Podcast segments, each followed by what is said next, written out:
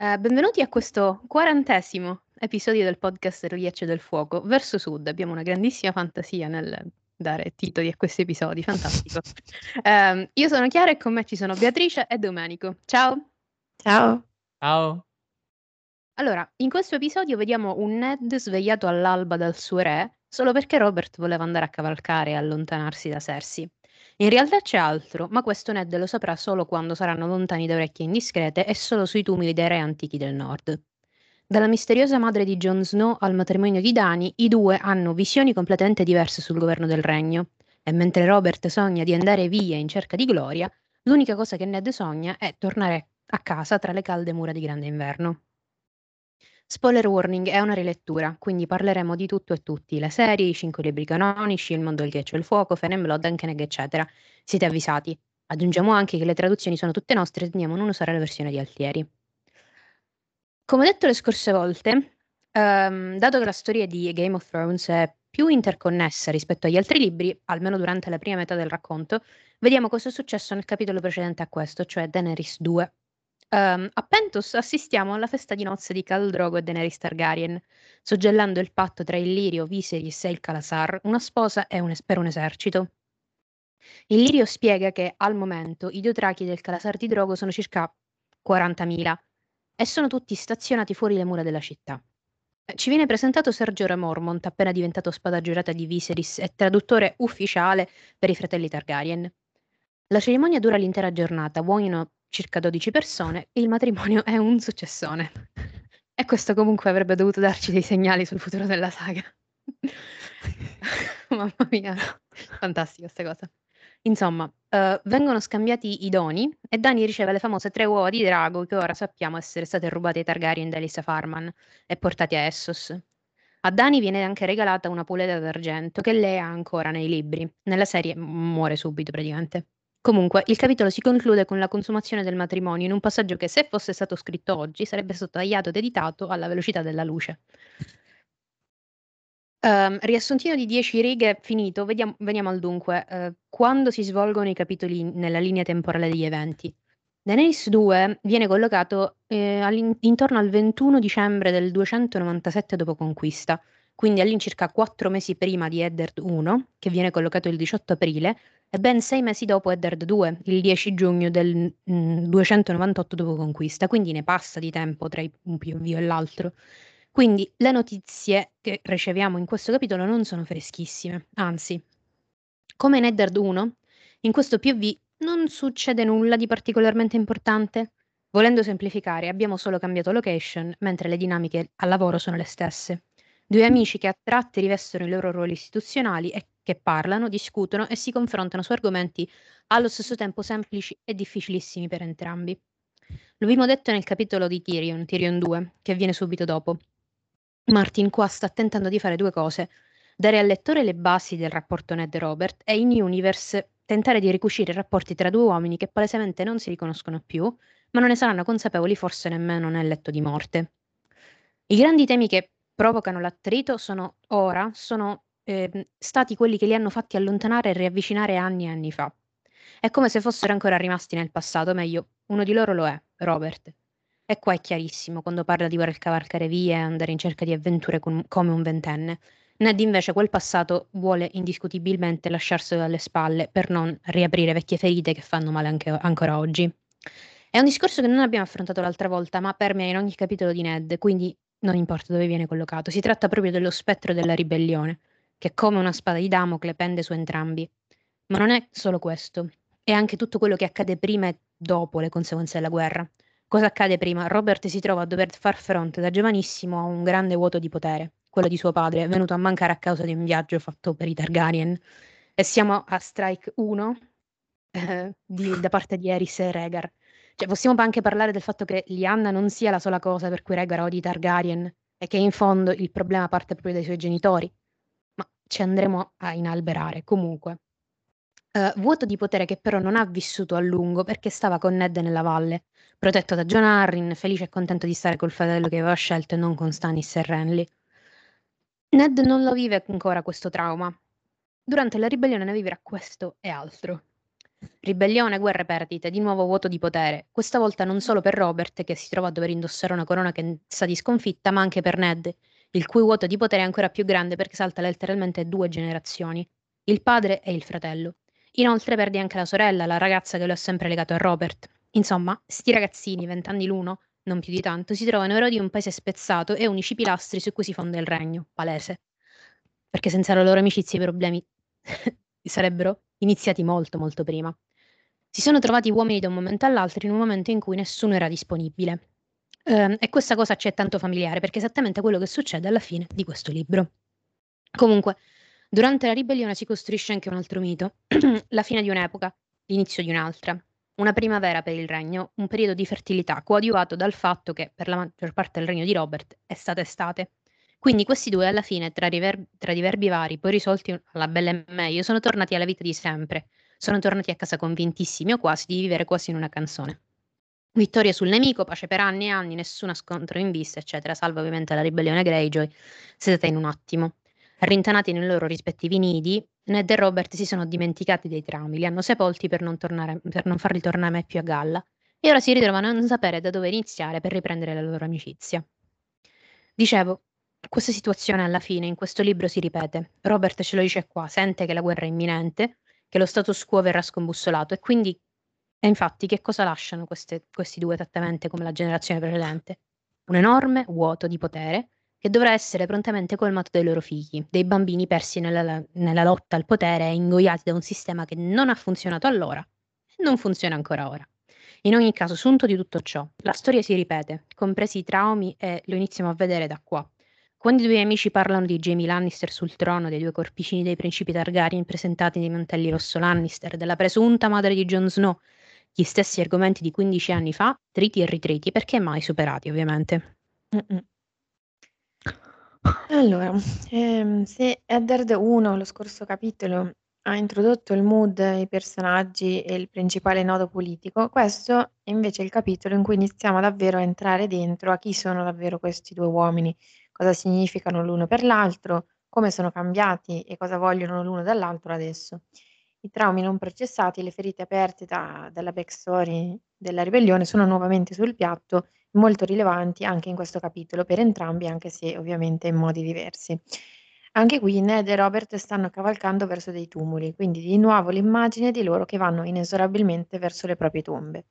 E anche qui la backstory si intreccia molto bene con gli eventi presenti. Uh, Steven Atwell ha scritto in un suo pezzo su Daenerys 1 eh, quello che Martin ci mostra è che ehm, nessuna guerra civile è mai finita, nessuna guerra civile è mai vinta. Quindi anche se Robert ha vinto la guerra, la rivivono ancora e ancora nelle loro teste, non sarà mai finita per loro. Le loro emozioni infatti sono ancora potenti come 15 anni prima. Difatti eh, Robert ancora con la furia di un tempo dice ucciderò ogni singolo Targaryen su cui riuscirò a mettere le mani finché non saranno morti come i loro draghi e poi piscerò sulle loro tombe. Quindi gli anni passati non hanno calmato la rabbia di Robert, è ancora estremamente amaro, estremamente incazzato, soprattutto riguardo il suo amore, tra virgolette, perduto, cioè lui lo chiama così, non che lo fosse davvero, ma ok. Quello che Robert ha perso in realtà è il sogno dell'amore, cioè mh, eh, c'è una tristezza di fondo in Robert che esce in questa relazione con Ned. In questo che è ancora un capitolo focalizzato più sui personaggi che sulla trama, nonostante ci siano alcuni plot point rilevanti che emergono, come ad esempio quello del matrimonio di Daenerys e quindi le decisioni politiche che vengono prese al riguardo, ma in primis il capitolo riguarda Ned Stark e Robert Baratheon, quello che pensano e il loro rapporto. Il loro rapporto che sta evolvendo perché si stanno abituando ai reciproci nuovi ruoli che si sono dati, cioè per la prima volta non sono due amici, ma sono il re e il suo primo cavaliere, quindi devono imparare a relazionarsi in questi nuovi ruoli. E si mettono anche alla prova l'uno con l'altro. Ehm, in particolare Robert con Ned, cioè per quanto Robert sembri essere un totale buffone, quindi completamente disinteressato alla corona, eccetera, ci sono momenti in questo capitolo dove si rivela che comunque mh, un po' sa il fatto suo, cioè vuole bene a Ned, si fida di lui, però è anche vero che non lo vede da un sacco di tempo e adesso l'ha messo in una posizione di grande potere, che ci è appena stata spiegata nel capitolo precedente, insomma, l'ampiezza del ruolo di primo cavaliere, quindi vuole metterlo alla prova in questa che è la loro prima conversazione politica. Forse Robert sapeva già quello che Ned avrebbe risposto in questa conversazione su Daenerys. E qui il loro rapporto ricorda un po' quello tra Stannis e Davos, cioè il re Baratheon che dice al suo primo cavaliere: So che questa è una bruttissima cosa da fare, ho bisogno di te qui a dirmi di non farla, magari poi la farò lo stesso, però voglio comunque che tu sia qui a tentare di tirarmi indietro dal precipizio. Quindi Robert vede Ned come una sorta di coscienza esterna, quasi quasi un grillo parlante. Ma insomma, mentre Stannis abbandonerà l'idea di saccheggiare Cloa e salperà verso il nord per salvare i guardiani regni dall'invasione dei bruti, ehm, quindi ascoltando i consigli di Davos, più tardi invece avremo di nuovo questa conversazione tra Ned e Robert quando scopriranno che Daenerys è incinta e a quel punto Robert manderà un sicario per ucciderla e Ned non potrà fare niente per dissuaderlo. Quindi Robert dà valore ai suoi consigli ma non necessariamente cambia idea, il che porterà poi in Eddard 8 al gesto plateale di Ned che butta via la spilla da primo cavaliere, ma in realtà è già tutto nel finale di questo capitolo, cioè l'impotenza di Ned eh, nei confronti di Robert eh, perché sa che non riuscirà in qualche modo a domarlo. La differenza tra Stannis e Robert è l'odio bruciante che Robert ha per i Targaryen e Stannis non ha un equivalente di questo perché eh, Stannis non odia qualcuno di preciso, ma applica a tutti il suo cosiddetto iron sense of justice, come lo chiama Davos, e che si applica appunto a tutti indistintamente, mentre Robert invece si applica, si, si abbandona alle sue emozioni, che in particolare su, qua sono odio e rabbia, che sono viscerali, primitive. E allora dobbiamo chiederci cosa mantiene viva la fiamma dell'odio per tutto questo tempo. Cioè, è solo la perdita dell'idea romantica e cavalleresca che aveva di Lianna o c'è qualcosa d'altro? Eh, probabilmente sta cercando di recuperare la giovinezza perduta ed è per questo che reagisce così proprio brutalmente.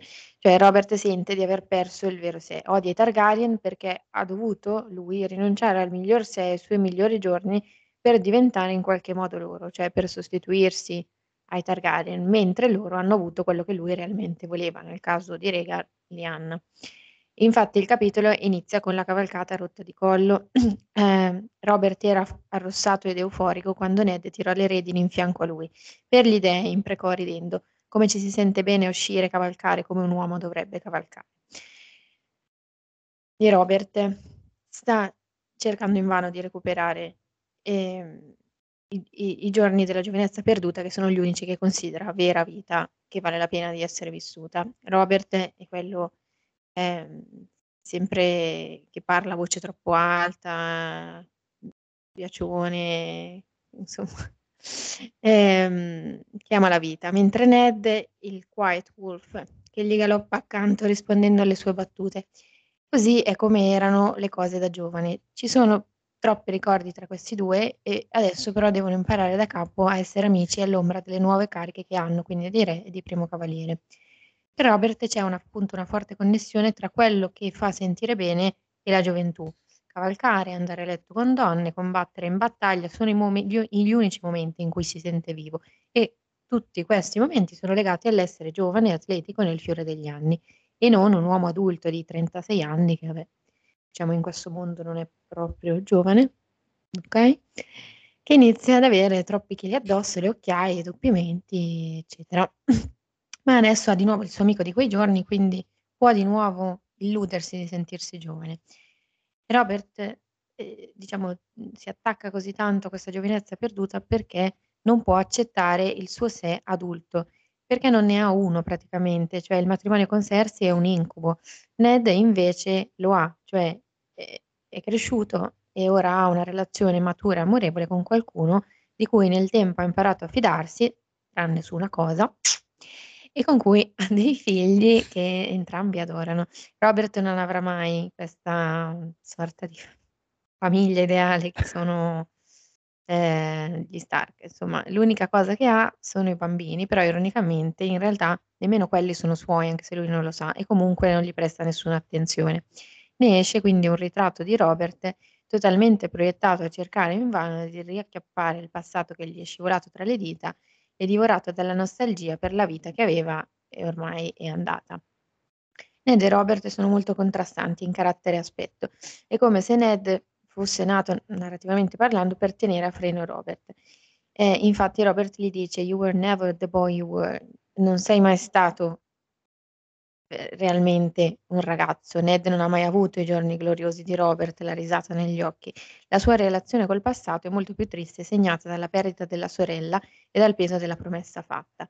Eh, Potremmo in realtà fare un parallelismo tra gli Stark e i Baratheon, pensando che tra i Baratheon eh, il White Wolf sia Stannis, cioè quello silenzioso ma ligio al dovere, mentre Robert il pari di Brandon è il Wild Wolf, mentre i cuccioli sono Benjen e Renly.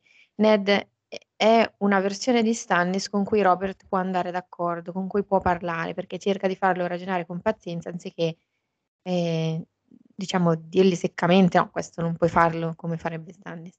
Ned sa come gestire Robert e cercare di portarlo dalla sua parte, ma ha anche la consapevolezza che questo potrebbe non bastare, come infatti non basterà. Povero Stannis, povero Stannis. È però è molto calzante questa cosa di paragonare i tre sì. fratelli Baratheon e i tre fratelli Stark, veramente. Una roba che mi ha sconvolto perché non conto mai Benjen come uno Stark, però va bene. Benjen parte a parte, tipo John. Allora, finalmente iniziamo il capitolo perché ancora non ne abbiamo parlato. Mm. Comunque, um, dopo aver ritardato la partenza di circa un mese, uh, Stark, Bration e Lannister viaggiano insieme lungo la strada del re. Sono nelle terre dei Dustin e stanno attraversando i tumuli dei re passati. Uh, le convocazioni arrivarono un'ora prima dell'alba, quando il mondo era ancora immobile e grigio. Ned viene bruscamente svegliato dai suoi, so- dai suoi sogni prima da Alin e poi dalla vispa voce di Robert che alle 5 del mattino è già a cavallo pronto ad affrontare la nuova giornata. Odio profondo percepito su carta. ehm, invano Ned tenta di insomma, invitarlo nella sua tenda, ma non se ne parla. Anche nell'accampamento ci sono orecchie curiose, è meglio discutere lontano da indiscrezioni. Um, il campo è pieno di orecchie, inoltre voglio cavalcare fuori e assaporare questo tuo regno. Serboros e Ser Merin aspettavano dietro di lui con una dozzina di guardie, ne vide Ned. Non c'era altro da fare che strofinarsi il sonno dagli occhi, vestirsi e montare in sella. Cavalcano fino, fino all'alba. Solo allora, dopo aver lasciato indietro la guardia reale, il re la, la rallenta ridendo. Pienissimo della gigantesca carrozza che ospita lui e Cersei. pieno, pieno, non ne può più. Ed è così, scherzando sul dis- sui disagi del viaggio, che iniziano a parlare, tra una battuta e l'altra. Robert vuole andare via. L'incontro col suo amico d'infanzia ha fatto riaffiorare il ragazzino che c'è in lui. Volendo possiamo anche dire che Robert non è mai riuscito a uccidere il ragazzo e a far nascere l'uomo. Anzi, Kill the boy. Kill the boy. Um, ragazzo è rimasto, mamma mia. Ragazzo è rimasto perché morbosamente attaccato a quell'idea di gloria e giovinezza che ha vissuto durante la guerra, il picco della sua vita. Disilluso poi dalle circostanze, pensa che anche il suo migliore amico sia esattamente come lui. Ned, al contrario, in realtà ha ucciso il ragazzo pe- prestissimo, eh, prendendosi responsabilità più grandi di lui, e il peso di esse si avverte ogni parola che pronuncia in questo discorso. Il peso delle scelte fatte, dei segreti, quel sempre presente senso di colpa che permea in qualunque cosa dica o faccia. Per Ned il non adempiere ai doveri equivale al non essere all'altezza. Magari potessimo, disse Ned, ma ora abbiamo dei doveri, mio signore, verso il regno, verso i nostri figli, io verso la vita di mia moglie e tu verso la tua regina. Non siamo più ragazzi una volta. Come diceva, beh, tu non sei mai stato un ragazzo, brontolò Robert, e più che altro è un peccato. Eppure c'è stata quella volta... L'atteggiamento di Ned qua cambia tipo in un batter d'occhio, da amico che tenta di fermare la bravata a, da freddo, est- a freddo estraneo che vorrebbe troncare il discorso sul nascere. Il suo nome era Willa, rispose Ned con fredda cortesia, e preferirei non parlare di lei. Cool courtesy. Vediamo alla fine che la cortesia non è solo la, l'armatura di una lady. Qua Ned la usa per tentare di alzare muri alti quanto Harrenhal praticamente attorno a sé.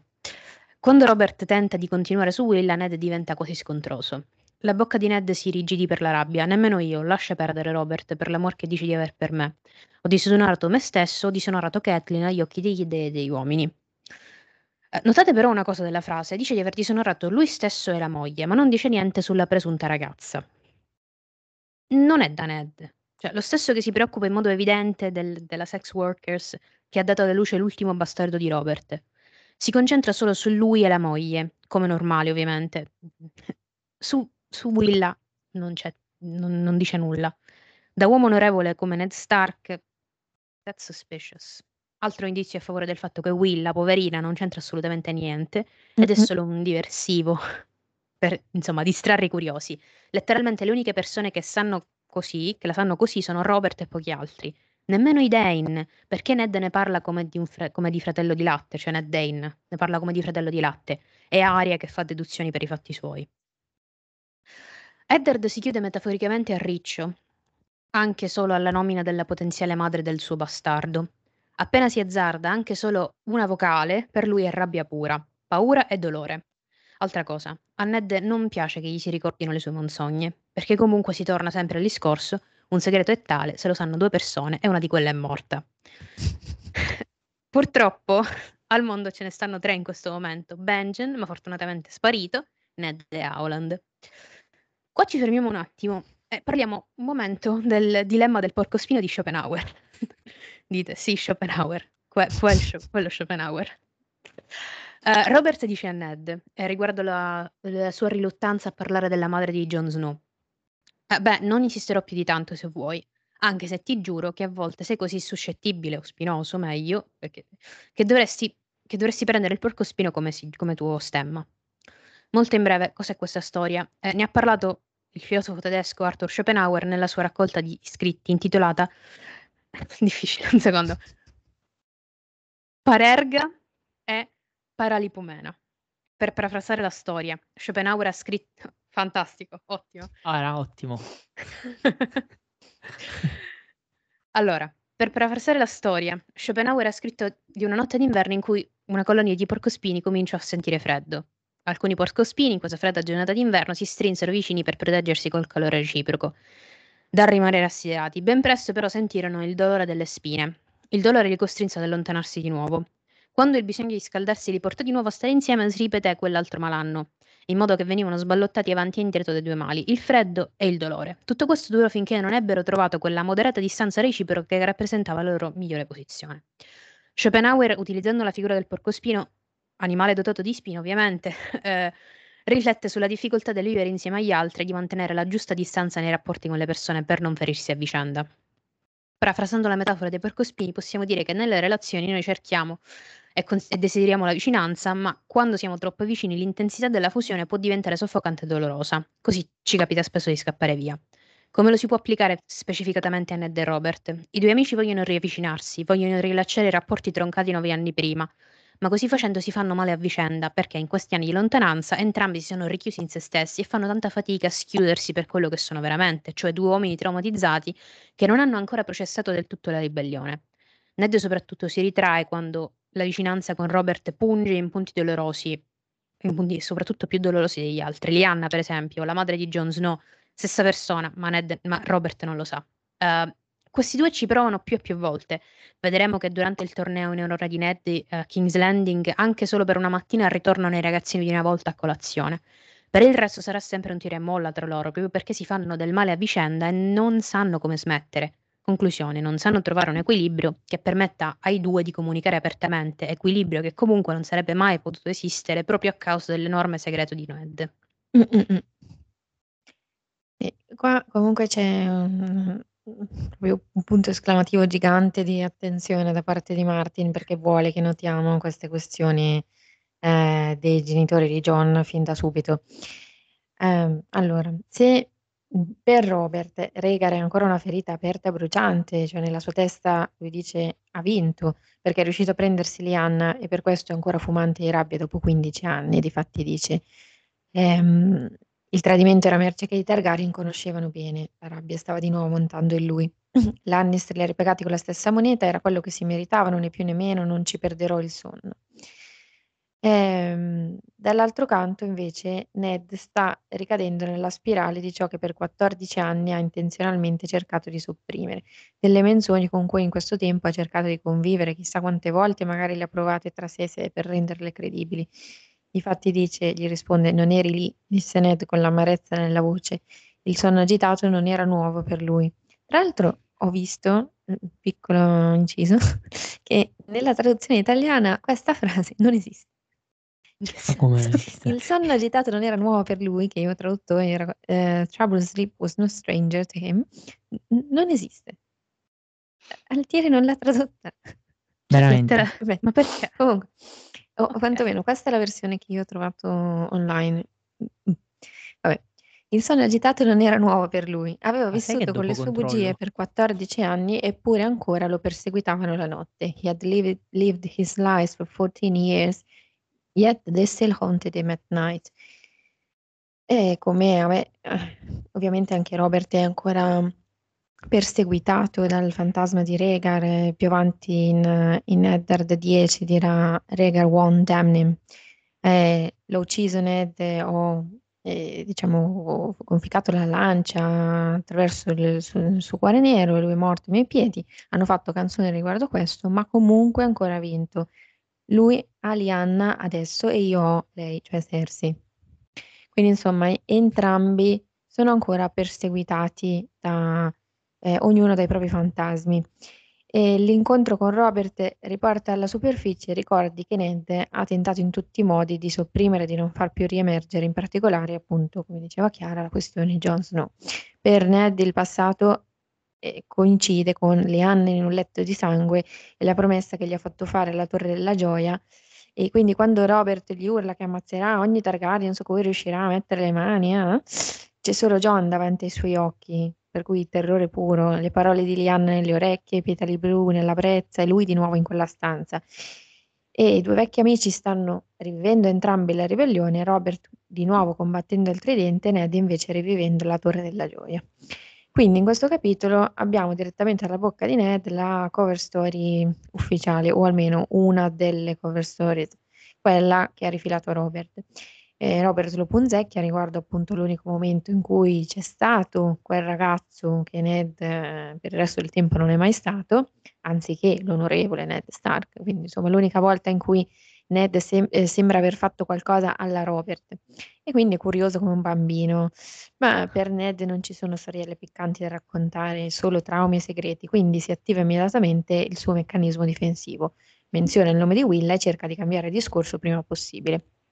E eh, i campanelli d'allarme sono due. Uno, quello che diceva Chiara eh, sul fatto che si disinteressi completamente di Willa e non si senta minimamente in colpa, almeno a parole, nei, nei suoi confronti, proprio perché in realtà lui con Willa non, non, non, ha avuto nessun rapporto comunque. L'altro è questo, cioè lui adduce la motivazione di aver disonorato Catelyn, mentre in realtà sappiamo proprio da Catelyn nel capitolo in fianco Catherine 2, Game of Thrones, che per lei la rabbia di, quello che ha fatto Ned, la rabbia nei confronti di John, non viene tanto dal fatto che Ned abbia avuto un bastardo in sé per sé, perché lì poi tra l'altro erano ancora quasi estranei l'uno per l'altra, eh, ma dal fatto che l'abbia portato a casa e l'abbia chiamato figlio al pari degli altri legittimi, cioè i suoi, che vengono quindi messi in pericolo. Eh, cito da Catherine 2. Molti uomini generavano dei bastardi. Catherine era cresciuta con questa consapevolezza. Non era stata una sorpresa per lei, nel primo anno del loro matrimonio, scoprire che Ned aveva avuto un bastardo da una qualche ragazza incontrata per caso durante la campagna militare. Aveva i bisogni che ha ogni uomo. Dopotutto. Beh, mm, mm, sorvolo. E loro avevano passato quell'anno separati, Ned in guerra al sud, mentre lei rimaneva al sicuro nel castello di suo padre a Rivendell. I suoi pensieri erano più per Rob, il neonato al suo seno, che per il marito che a stento conosceva. Era libero di prendersi qualunque conforto riuscisse a trovare tra una battaglia e l'altra, e se il suo seme avesse dato frutto si aspettava che avrebbe provveduto alle necessità del bambino. Ma fece più di questo. Gli Stark non erano come gli altri uomini. Ned portò il suo bastardo a casa con lui e lo chiamò figlio davanti a tutto il nord. Quando le guerre finalmente terminarono e Catelyn cavalcò fino a Winterfell, Jon e la sua baglia si erano già stabiliti lì. Quindi Martin vuole che il lettore faccia attenzione al contrasto tra le motivazioni che adduce Ned aver disonorato Catherine e quello che Cat stessa ci spiega, cioè che il disonore non è questo, ma è l'averlo portato a casa, e quindi noti che qualcosa non torna. Difatti la prima dozzina di capitoli di Game of Thrones contiene praticamente tutti gli indizi della R più L uguale J. E, questa, una volta capita, una volta che il lettore ci arriva, che non è proprio in realtà difficile, ehm, spiega la reazione di Ned alla rabbia di Robert contro i Targaryen e anche l'amara ironia del fatto che Robert e Ned sono andati in guerra contro i Targaryen, ma uno di loro ha tenuto nascosto e ha protetto l'erede Targaryen tutto il tempo. Eh, la malinconia di Ned fa anche da contraltare al realismo di Catelyn. Infatti, Catelyn quando anche fa errori li fa per carenza di informazioni o perché si fida delle persone sbagliate, ma mai perché ha la testa nelle fantasie del passato, cioè Cat non ha tempo per i sogni di gioventù perduta. Difatti è forse l'unica della generazione della ribellione che non è, non è influenzata, non, non, vive ancora nel, nel passato della ribellione. Non... Lei è focalizzata solo sul presente, il passato le serve solo per recuperare informazioni dalla memoria. Insomma, la, mhmm, cover story di Ned sembra costruita un po' affrettatamente apposta per deviare le domande, ehm, di Robert. Difatti è un po' strano che non voglia condividere niente di più a riguardo con quello che dovrebbe essere comunque stato il suo più caro amico. Se consideriamo che ci sono in giro altre due voci alternative, ma di questo abbiam parlato ampiamente nei video sulla ribellione, cioè quella di su Ashara Dane che viene menzionata in Catelyn 2 e poi più avanti quella che vedremo in Davos 1 Dance with Dragons da Godric Borrell che racconta a Davos che Jon Snow è il figlio di Ned e della figlia del pescatore che lo ha aiutato mm. a raggiungere il nord attraverso il morso all'inizio della ribellione. Quindi vediamo che ci sono molteplici storie sui genitori di John che sono l- lasciate circolare di proposito da Ned e quindi possiamo capire che nessuna di queste è vera sono tutte in competizione l'una con l'altra, l'una contraddice l'altra, quindi tutte sono una cortina di fumo. Esatto. Fantastiche però, ci sono 3 versioni tutte diverse, nessuna di queste è vera. Va bene.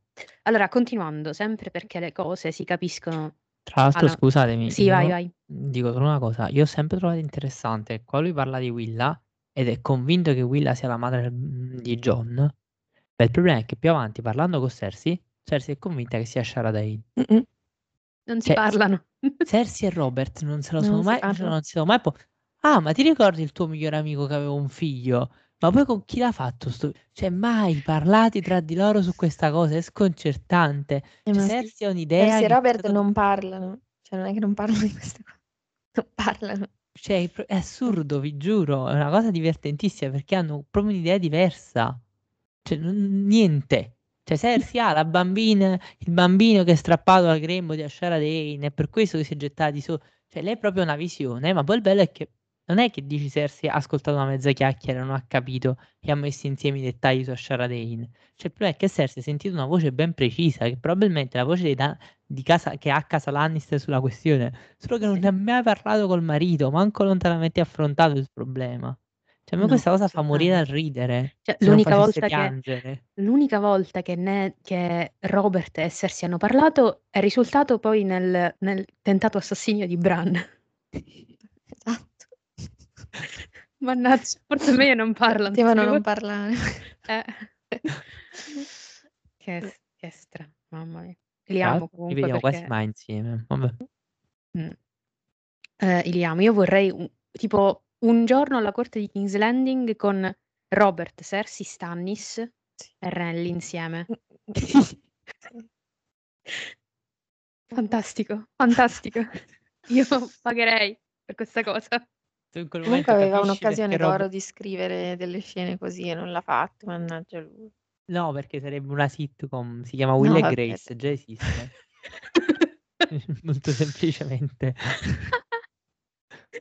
Ah. Cioè, Cersei è ev evidentemente una Karen verso medieval, di che parliamo? Esatto.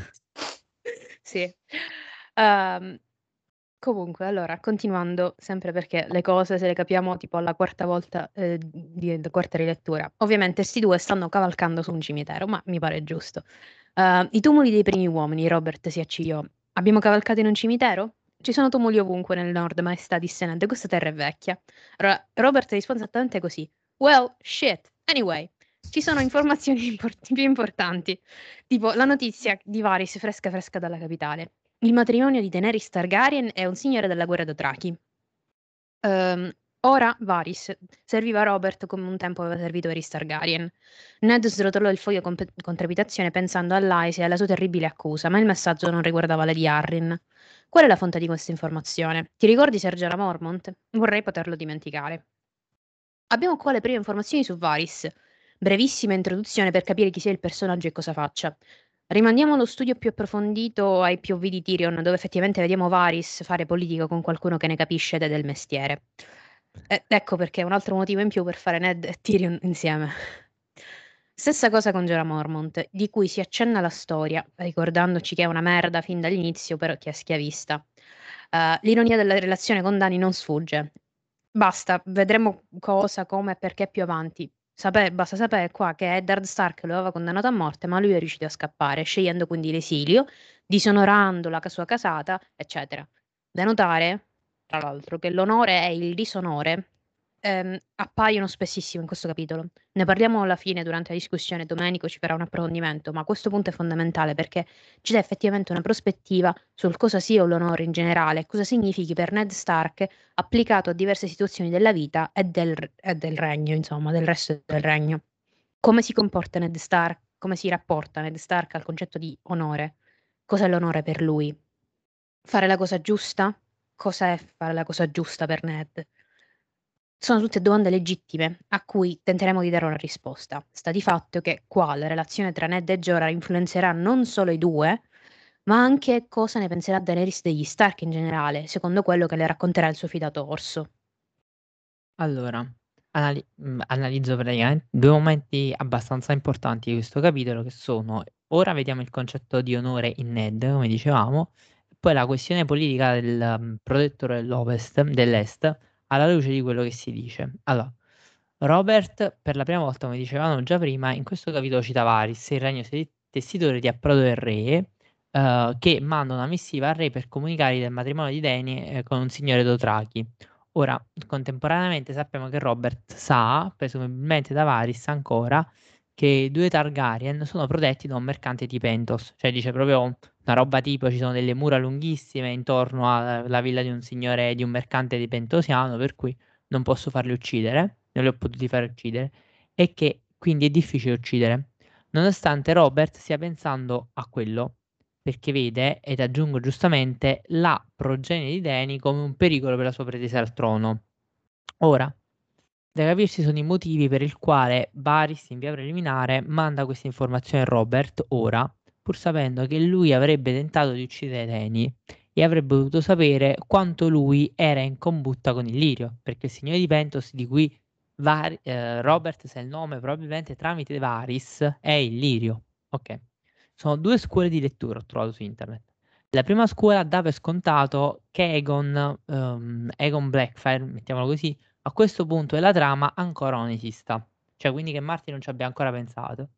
E uh, Varys deve quindi dare questa informazione a Robert perché se Robert la venisse a sapere per vie traverse sarebbe un notevole problema alla rete del ragno tessitore, perché ciò significherebbe nella prospettiva di Robert o che Varys non è così infallibile come fa pensare o che lo sta tradendo e ovviamente Robert non deve pensare a nessuna delle due, si deve fidare di Varys.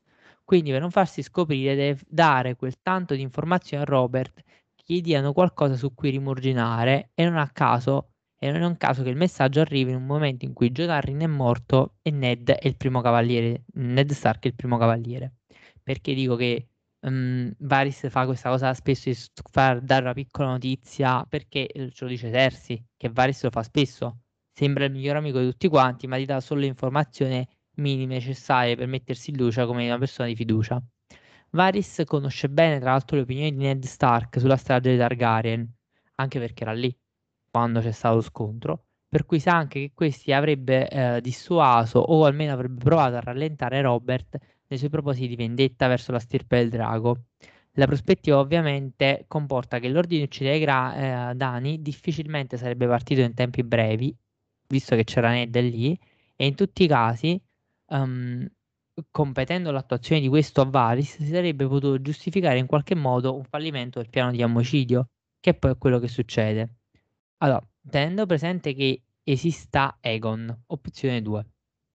Allora, se Egon esisteva già a questa epoca nei pensieri di Martin, e questa è tendenzialmente, secondo me, l'opinione su cui attualmente ci possiamo soffermare di più. Io penso che la prima sia più valida a questa altezza diacronica, quindi è romanzo, ma più avanti penso che sia questa l'opinione che tutto sommato Martin ha attualmente. In questo caso la storia è più complessa perché in verità Varys avrebbe un grande segreto, quello di avere Aegon nella compagnia dorata alla sua, e quindi in verità tutto il matrimonio di Dany avrebbe, mh, mm, sarebbe solo un modo per sbarazzarsi di lei e di Viserys, ma anche uno specchio per le allodole per Robert, che ossessionato dai due Targaryen che fuggirono dalle braccia dalle grinfie del fratello Roccia del Drago, potrebbe non guardare ad altri Targaryen che esistono a Essos, quindi non si potrebbe fare un um, livello di spionaggio personale.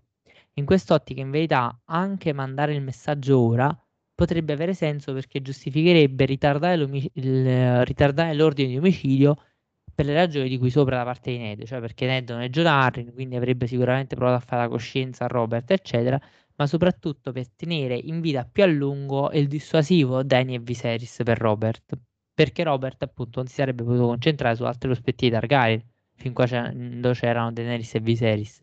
Poi comunque, in caso l'ordine fosse effettivamente partito e fosse andato a segno, cosa non detta, perché è quello che accade inizialmente, l'ordine non va a segno, avremmo avuto sì la fine di narrazione costruita da Varys, ma anche la, veloci- la, velocizzazione da parte di Varys di un processo già in corso, sbarazzarsi dai due reti collaterali Targaryen. Quindi diciamo che Varys in tutta la, mh, probabilmente non ha, avendo scelto il momento giusto per mandare il messaggio, non avrebbe perso niente. Allora, in verità le paure di Robert uh, sono fondate, eh. cioè quando dice che non ci si può permettere che un'armata straniera a Westeros ha perfettamente ragione. Westeros da questo punto di vista nella sua storia funziona come l'Inghilterra, per cui è una grandissima isola che ha un braccio di mare che lo separa da un continente infinitamente più grande ed eterogeneo, nel senso anche di pluriregnato, che costantemente ha mosso attacchi alla grande isola Westeros. Se pensiamo alla storia dell'Inghilterra, eh, prima delle, con le invasioni degli Angli e dei Sassoni e poi alla conquista dei Normanni, poi successivamente sotto i Plantageneto, abbiamo una lunghissima serie di invasioni alla Francia, oltre la Manica per prendere il trono inglese, anche da parte di re di Francia. Luigi VIII, il padre di Luigi IX il Santo, prova a diventare re d'Inghilterra, invadendo l'Inghilterra militarmente durante l'ultimo anno di regno di Giovanni Senza Terra, John Lackland uh, fino all'arrivo vabbè, dell'invincibile armata spagnola di Filippo II della Manica durante il regno di Elisabetta I. Westeros funziona nella stessa maniera con i primi uomini che arrivano, angli e sassoni, poi arrivano i Targaryen, i Normanni e poi con l'invasione dei Blackfire arrivano i francesi fino alla guerra del Renano Soldi che è poco tempo addietro in verità, cioè la generazione del padre Robert di Stefan Baratheon e deve essere ben presente quindi questo problema della testa di Robert, anche perché Robert è una testa militare e che per questo ha molta paura ovviamente che si possa costituire a esso su un esercito che possa arrivare a ovest. Uh, ora arriviamo al punto che mi interessa, cioè la risposta è Ned e l'opinione di Ned. Allora, Ned qui è l'uomo onorevole per eccellenza, ma in verità è l'avere John sotto il suo tetto che lo rende così fermo nelle sue posizioni fino a tirare il discorso di targare i bambini uccisi dai Lannister. Cioè Ned si presenta come cieca, cieco della situazione politica, per cui non considera il problema di un esercito che possa arrivare a Westeros, dice lo ributteremo in mano, ma in mare, ma si, si presenta ma totalmente onorevole e incapace di concepire qualsiasi col- colpo basso, basso della politica. In verità è abbastanza vero questo, ma è anche spietato come uomo di potere, molto freddo e un discreto calcolatore. La storia di Mormont ci insegna questo, cioè Ned se deve tagliare la testa, la taglia, semplicemente va e la taglia, non ha nessun problema a farlo. La posizione di Ned su questo punto è stata spesso additata come la prova che semplicemente non è adatto alla politica di potere machiavellica di King's Landing. In verità io non sono d'accordo, cioè nel senso Mhmm, Ned si orienta male a King's Landing, però penso che dobbiamo anche considerare la questione se Ned, che aveva circa l'età di Robert quando è venuta la ribellione, ha una forma di disturbo post-traumatico da stress che si innesca specificatamente con la morte dei bambini. Cioè Eddar inizia a sentire anche qui la voce di Lianna nel bel mezzo della conversazione che dice Promise me Ned, come ha fatto già nei cripti di Canna Inverno e come farà in altri momenti di forte stress in tutto il libro poi li vediamo, non anticipiamo niente. Forse come pensava tra sé, cioè che è una voce che gli entra in testa. A mio avviso questo dovrebbe essere degno di nota nel nostro giudizio sulle capacità di Eddard Stark come politico. un Ned Stark che non ha mai vissuto i traumi della ribellione potrebbe essersi comportato in modo molto diverso in questa situazione nella politica e dimostrarsi anche più versatile. Tra l'altro questa è anche l'opinione di Race uh, for the Iron Throne. Il problema è che abbiamo davvero un personaggio bloccato con questo stress post-traumatico su alcune cose, cioè c'è evidentemente un problema psicologico analizzabile nel modo in cui ci viene presentato Ned. Per cui lui sulla collina con Robert, nei tumuli, si gela molto semplicemente non potendo neanche contemplare proprio l'idea di una vendetta così a crudo, anche perché il problema per Ned è aver visto decimata la sua famiglia. Quindi sa benissimo che superare un certo limite comporta automaticamente degli omicidi efferati perché li ha provati sulla sua stessa pelle. Cioè, Eris gli ha ucciso la famiglia, quindi lui prima di uccidere la famiglia di Targaryen ci pensa due volte. Per cui in verità, tra l'altro questa è una cosa che Robert non ha mai avuto, perché i suoi fratelli li ha avuti lì cioè, la perdita maggiore di Robert durante la ribellione è Lianna, che è la sorella di Ned, non so se ci capiamo. Per cui in verità l'onore tanto avvantato da Ned non è altro che un lungo sipario, una lunga cortina che cela dei disturbi interni ed il segreto di Jon Snow. Per cui è tutto lì l'inattaccabilità di Ned e Ned che si difende con questo onore a spada tratta. In verità non è così onorevole neanche. Super d'accordo proprio. Torno un attimo sulle questioni di Varys. Ehm, allora, già dalle prime battute del capitolo eravamo stati avvisati del fatto che Ned sta entrando nel mondo di King's Landing, che è identificato come il mondo delle cospirazioni, dei segreti, machiavellico, ecco. Quindi quando scopre di non, mhmm, di non poter parlare liberamente da orecchie indiscrete nella tenda, già entriamo in questo mondo. Abbiamo questioni di stato da discutere. Certamente, disse Ned, venite dentro, vostra grazia. Alin sollevò il limbo dalla tenda. No, no, no, disse Robert. Il suo respiro si condensava in nuvole di pavore ad ogni parola. Il campo è pieno di orecchie indiscrete. E infatti, poco qui, qui sotto, appunto, abbiamo la prima menzione di Varys, perché nessuno impersona di più questo mondo è il maestro dei sussurri. Viene quindi spiegato brevemente il suo ruolo di raccolta di informazioni, quindi di intelligence. Eh, l'informazione su Daenerys è arrivata da Essos a King's Landing e poi è andata da lì al re. Quindi iniziamo a vedere la rete che si forma intorno a Varys, alla quale lui è al centro. È un ottimo modo per introdurre, se non propriamente Varys, ma l'idea di lui nella narrazione. Quindi Varys filtra informazioni, specialmente da Essos, verso il concilio ristretto e il re e gliele dà come vuole. E tra l'altro appunto noi sappiamo sia da Dance with Dragons, ma in realtà già da Aria 3 a Game of Thrones, che ha sempre lavorato con il Lirio. E qua io mi rifaccio alla seconda ehm, i, insomma, lettura che ha dato Domenico, nel senso, non so eh, a quale altezza temporale Martin abbia deciso di introdurre la figura di Egon, però ehm, la, la, la, soluzione che noi dobbiamo dare al rompicapo Varis nella saga e la seconda, dal momento che comunque Egon è stato introdotto, eh, quindi dobbiamo pensare che Varys lavorasse fin dal principio eh, a favore di Egon e che eh, nonostante i suoi piani, poi vabbè, magari ne riparleremo meglio, siano cambiati nel tempo perché sono falliti uno dopo l'altro, quindi ha dovuto adattarli, però comunque eh, Daenerys e Viserys siano stati degli strumenti per lui. Ehm, ma non puoi mettere le mani su questa, cioè Daenerys, vero? disse Ned a bassa voce. La bocca del re si contorse in una smorfia amara. No, maledetti gli dei, un qualche schifoso trafficante di formaggi di Pentos ha sistemato lei e suo fratello dietro le mura della sua proprietà, circondati da eunuchi coi cappelli a punta e adesso li ha consegnati ai dotrachi. Quindi Varys ha prospettato a Robert un'assoluta irraggiungibilità di Daenerys dietro queste mura altissime del mercante di formaggi. Vabbè. Quanto di questa irraggiungibilità di Daenerys è vero e quanto invece è quello che Varys ha voluto che Robert credesse. Perché eh, Varys in realtà fornisce informazioni come gli pare e quindi anche veicola informazioni false. Eh, sembra da quello che gli, gli, dice che questa casa di mercante sia più inespugnabile del nido dell'aquila. Mm. Varys a questo punto, eh, mm, secondo appunto questa lettura che però eh, ritengo corretta, a questo punto ha bisogno che Daenerys sposi Drogo perché poi i Dothraki invadano Westeros. Come diceva prima Chiara, e Daenerys è una sposa in cambio di un esercito. Ehm, difatti anche dopo l'uccisione di Viserys il piano continua a restare in piedi grazie a lei.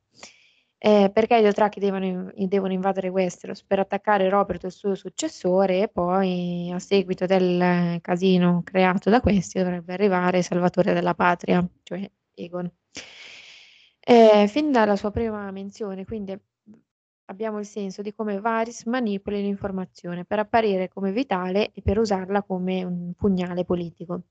L'arma di Varys è l'intelligence e la usa continuamente nei libri, in A Game of Thrones principalmente con Ned, in A Clash of Kings con Tyrion, eccetera, insomma, con i re e i primi cavalieri in primis, ma anche con Cersei, con, con tutta la corte.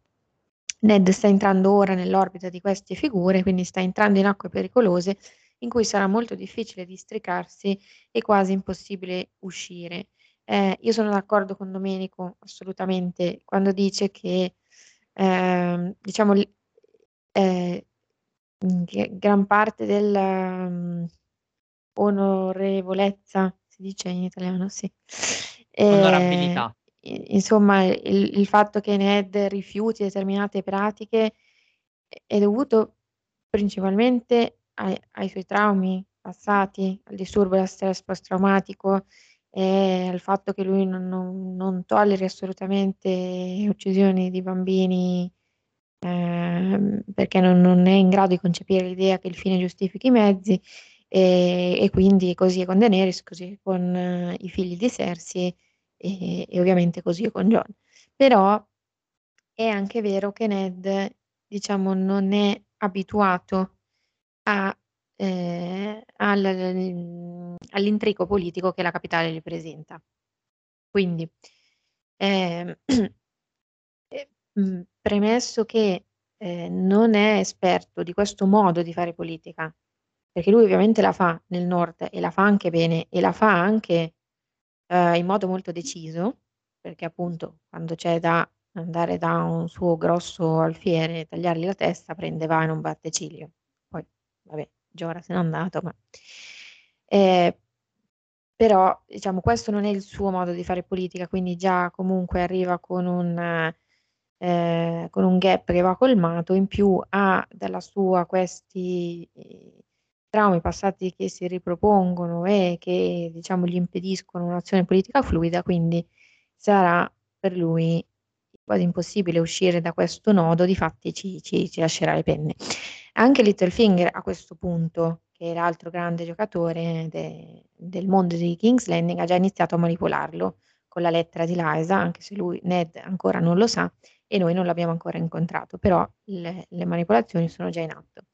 Quindi queste descrizioni dei ruoli politici della capitale è sì world building, però non è solo quello, cioè ci serve ad introdurre tutta la narrazione successiva di quando Ned arriverà in capitale.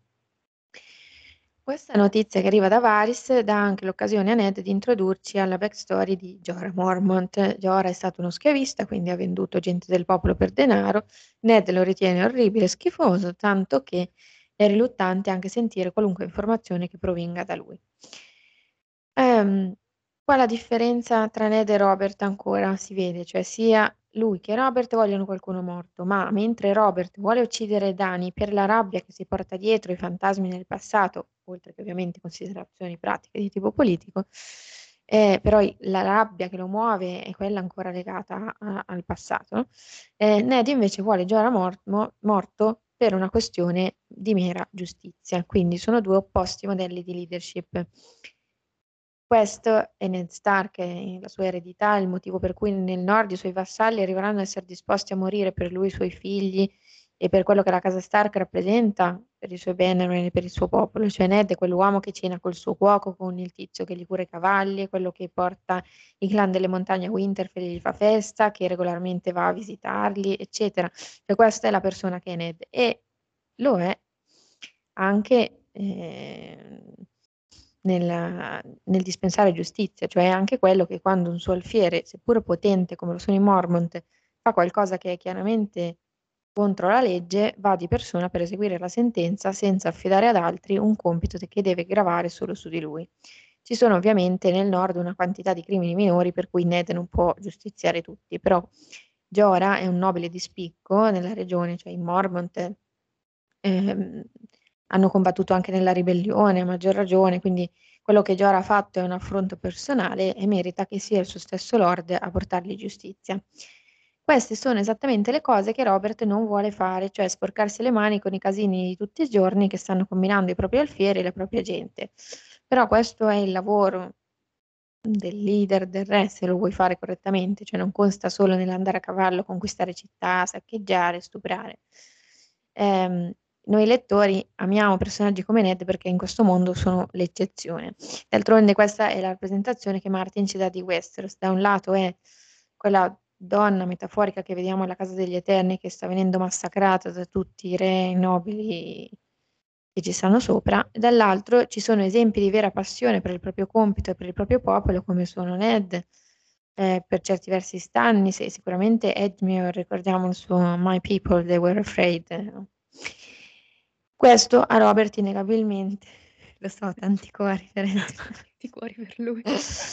Questo a Robert in- innegabilmente manca, nonostante non gli manchi del tutto il senso di giustizia, perché vediamo che sul letto di morte richiama, troppo tardi, però richiama l'ordine di far uccidere Dani. Ma per Ned questo senso di giustizia lo guida, mentre per Robert i Bannerman erano sì, quelle bandiere che gli sventolavano dietro in guerra, o i Bo realizza con sgomento che non sono solo quello, ma che portano problemi e questioni da risolvere giorno per giorno, per cui anche per lui vale che life is not a song. È vero, è vero. Allora, riassuntino. Um, non si può fare di queste cose che avete detto, però um, Jorah Mormont destabilizza un sacco Ned, ma proprio sconvolto. Quello che però sconvolge ancora di più e lo altera già alterato di suo, è che Robert ha pronto anche un perdono reale per lo schiavista che è diventato spia. Fuori di testa completamente. E qua ci dicono, Giora a parte, cosa ne pensi del suo rapporto? Daenerys Targaryen ha sposato un signore dei cavalli Dothraki. E allora, dovremmo mandarle un regalo di nozze? E re si accigliò. Un coltello, forse? Un buon coltello affilato e un uomo coraggioso che lo brandisca. Allora, io qua non commento. Eh, andiamo avanti. Um, Ned è l proprio il meme, disappointed but not surprised. Ci è abituato ormai. Robert lo aveva fatto di fron anche di fronte ai corpicini dei piccoli figli di Rhaegar, uhm, chiamandoli Dragonspawn. Qua non è diverso. La rabbia e l'orrore causato da queste morti era solo stato attenuato dalla morte di un'altra ragazzina, Lyanna, che li aveva fatti riavvicinare. Sempre perché sono bloccati ancora nel passato, tentano di vivere quella nostalgia di giorni migliori, fallendo miseramente, sono le stesse cose che li avevano fatti litigare in passato che riemergono potenti e minacciano di fare esattamente la stessa cosa. Per Ned sarebbe un errore uccidere quella che considera una bambina, per Robert una benedizione. E per quanto tempo rimarrà innocente? La bocca di Robert si fece dura. Questa bambina abbastanza presto aprirà le gambe e comincerà a generare altri figli di drago per, torme- per tormentarmi. Tuttavia, disse Ned, l'assassinio di bambini sarebbe vile, indicibile. Um, Inconsciamente Ned sta tentando in tutti i modi di salvare Daenerys per il bene di Jon. Con senno di poi è naturale pensare che qua Ned stia proteggendo anche il nipote, cercando di far ragionare Robert sull'ingiusto omicidio di un bambino. Anche se quel bambino innocente non è e avrebbe il potenziale per rovinare il regno con un'invasione e lo farà e i draghi saranno molto peggio di figli. Il fatto che Robert comunque un po' ragione l'avesse a pensare che questa fosse una minaccia probabile non è sicuramente un attenuante. E il suo portare a galla quelli che pensa siano stati i crimini di Reger, yikes, un po' insomma, un po' da schifo. Ned sapeva bene che era meglio non sfidarlo quando l'ira era su di lui. Se gli anni non avevano placato la sete di vendetta di Robert, nessuna sua parola l'avrebbe aiutato. Non puoi mettere le mani su questo, vero? disse a bassa voce. E qua pensa palesemente a John, cioè non è possibile pensare ad altro. Robert è paranoico, paranoico al punto che lo si potrebbe paragonare a Viserys in questo istante. Il discorso è molto simile a quello del principe esiliato, ma è opposto nel contenuto. Assolutamente. Tra l'altro qua Robert è così ansioso di mandare un sicario da Daenerys che non si rende conto di avere pure lui un coltello quasi alla gola.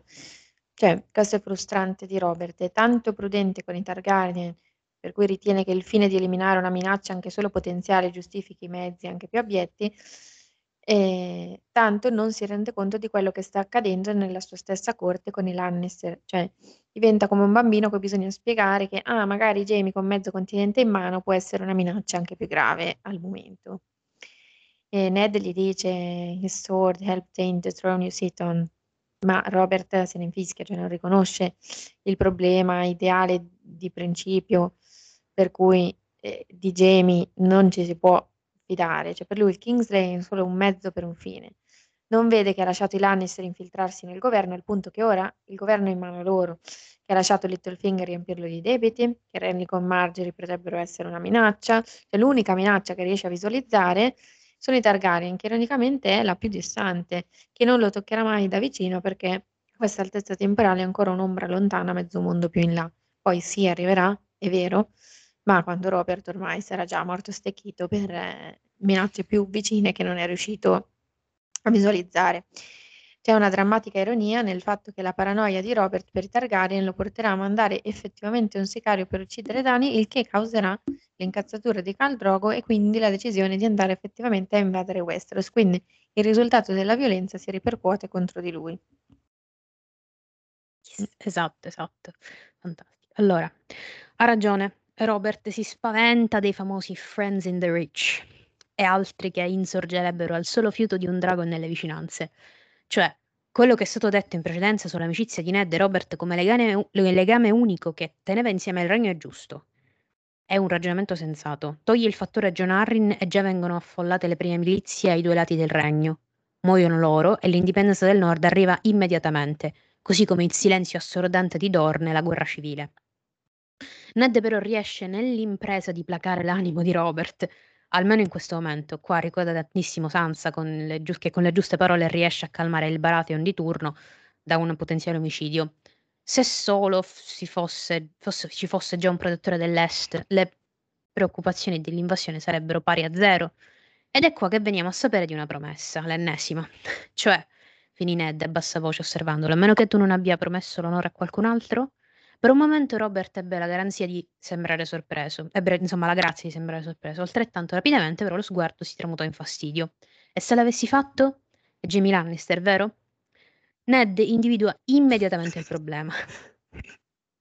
I Lannister avrebbero il controllo militare di mezza Westeros, cosa che magari anche no, grazie. Eh, ricordiamo mh, mm, riguardo alla carica di protettore dell'Est che non è un titolo che porta con sé terre, ma solo un compito, cioè il protettore dell'Est è il generale supremo che comanda le truppe della valle se sono chiamate all'azione dal re. Quindi è un titolo onorifico salvo in caso di guerra. In Un Suspect Martin del 2002 lui stesso dice uh, The Wardens are supposed to defend the regions against invaders, cioè i protettori eh, si suppone che difendano le loro regioni dagli invasori. In teoria almeno eh, ognuno di essi è generale supremo per la propria regione e quindi eh, previene eh, ogni possibile disunità nel comando. Eh, apparentemente Robert non vuole nominare il pargolo Arryn, suo omonimo, protettore dell'Est perché è un bambino fragile e immaturo, ma appunto vediamo subito che c'è di più sotto perché qui Robert ammette a Ned che aveva proposto uno dei suoi fratelli, preferibilmente Stannis, scelta sensata, ammette che ha già promesso la carica a Jamie. Questa scelta di Martin mira a costruire la rivalità Stark-Lannister con i Lannister che stanno mettendo le zampe su entrambe le metà del continente. Probabilmente doveva essere prodromica a sviluppare l'iniziale idea di Martin, che era quella di fare arrivare Jamie al trono di spade, ehm, perché appunto avere a disposizione le armate di più di metà del continente spienerebbe a Jamie la via per la scalata al potere. Effettivamente viene nominato protettore, però con l'andare del tempo questo subplot che tanta importanza sembra avere in queste fasi iniziali viene progressivamente abbandonato. Difatti le uniche menzioni che ne abbiamo in seguito sono due. Eh, una è in Tyrion 4 Clash of Kings, dove Tyrion considera se sia il caso di riassegnare il titolo agli Arryn per fare pace con Lysa e ottenere la fedeltà della valle. Cito Userò il suo potere, cioè di Lysa, per contrastare Lord Renly o Lord Stannis se dovesse muoversi da Dragonstone. In cambio le darò giustizia per Jon Arryn e pace nella valle. Nominerò addirittura quel suo orrendo bambino protettore dell'Est, come lo era suo padre prima di lui. E poi eh, l'altra menzione è in Tyrion 3 Storm of Swords, dove Tywin riassegna il titolo a Robert Arryn a condizione che spoti, sposi Peter Baelish, cosa che effettivamente avviene. Eh, Tywin dice a Littlefinger: Se Lysa Arryn ti prenderà come marito e ritornerà nella pace del re, ehm, riporteremo il titolo in capo a eh, Lord Robert. Mm, insomma, ehm, eh, riporteremo in capo a Lord Robert l'onore, il titolo di eh, protettore dell'Est. Eh, quindi presumo che al momento ehm, Robert Arryn sia protettore dell'Est perché appunto dal momento che Liza ha sposato Littlefinger non se ne parla più, però questa era stata la decisione di Tywin, era eh, assoggettata a questa condizione che si è effettivamente verificata, quindi credo che eh, diciamo nel, nel silenzio de, de, dell'autore sia appunto il titolo rientrato eh, a casa Arrin.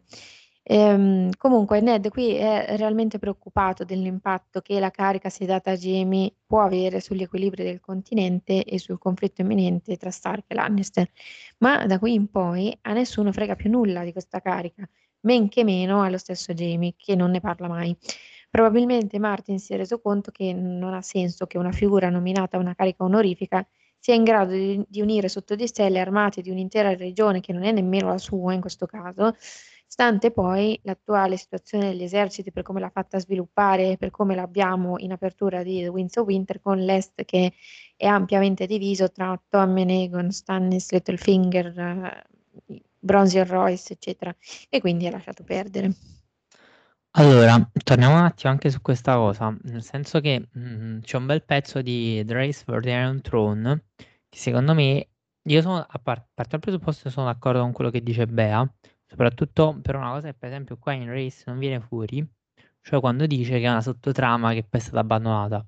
Cioè, secondo me effettivamente Martin non sa neanche bene come differenziare il ruolo di protettore dal ruolo di lord della regione. E secondo me questa cosa ha portato sulla lunga all'abbandono di questa sottotrama, anche perché non ha avuto grossi sviluppi. Dopodiché Reyes fa questo discorso. Allora, lo ri- non lo riporto testualmente, questo lo dico soprattutto per i Patreon quando avranno lo script, nel senso non lo riporto testualmente virgolettato perché ho aggiunto delle parti, ho fatto un po' di integrazioni mie, per cui è un po' un mixage, insomma. Allora, l'abilità politica di Stark è ulteriormente dimostrata nella sua conversazione con Robert sulla protezione sulla protezione eh, sul protettore dell'Est, che qui viene fuori chiaramente. Riesce a vedere le più ampie questioni geopolitiche che derivano dal rendere i Lannister i protettori dell'Est e dell'Ovest.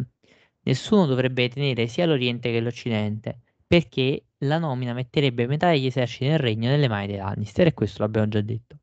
Questa frase è già in John 1, cioè che i protettori comandano grandi eserciti in nome del re, e mostra due cose. In primo luogo mostra il pericolo che il favoritismo ispirato da Cersei a Robert, e questo va oltre la fiducia degli Stark nei confronti dei Lannister, inimicandosi tra l'altro gli Arryn volontariamente, perché la posizione è già precaria con Lysa, è già precaria con Lysa, e destabilizzando l'equilibrio di potere tra le grandi casate. Tant'è vero che, come ci diceva bene Bea, poi Tyrion, per ripacificarsi con Lysa, ridarà la carica a Robin Arryn. In passato c'era sempre un elemento di equilibrio nei protettori.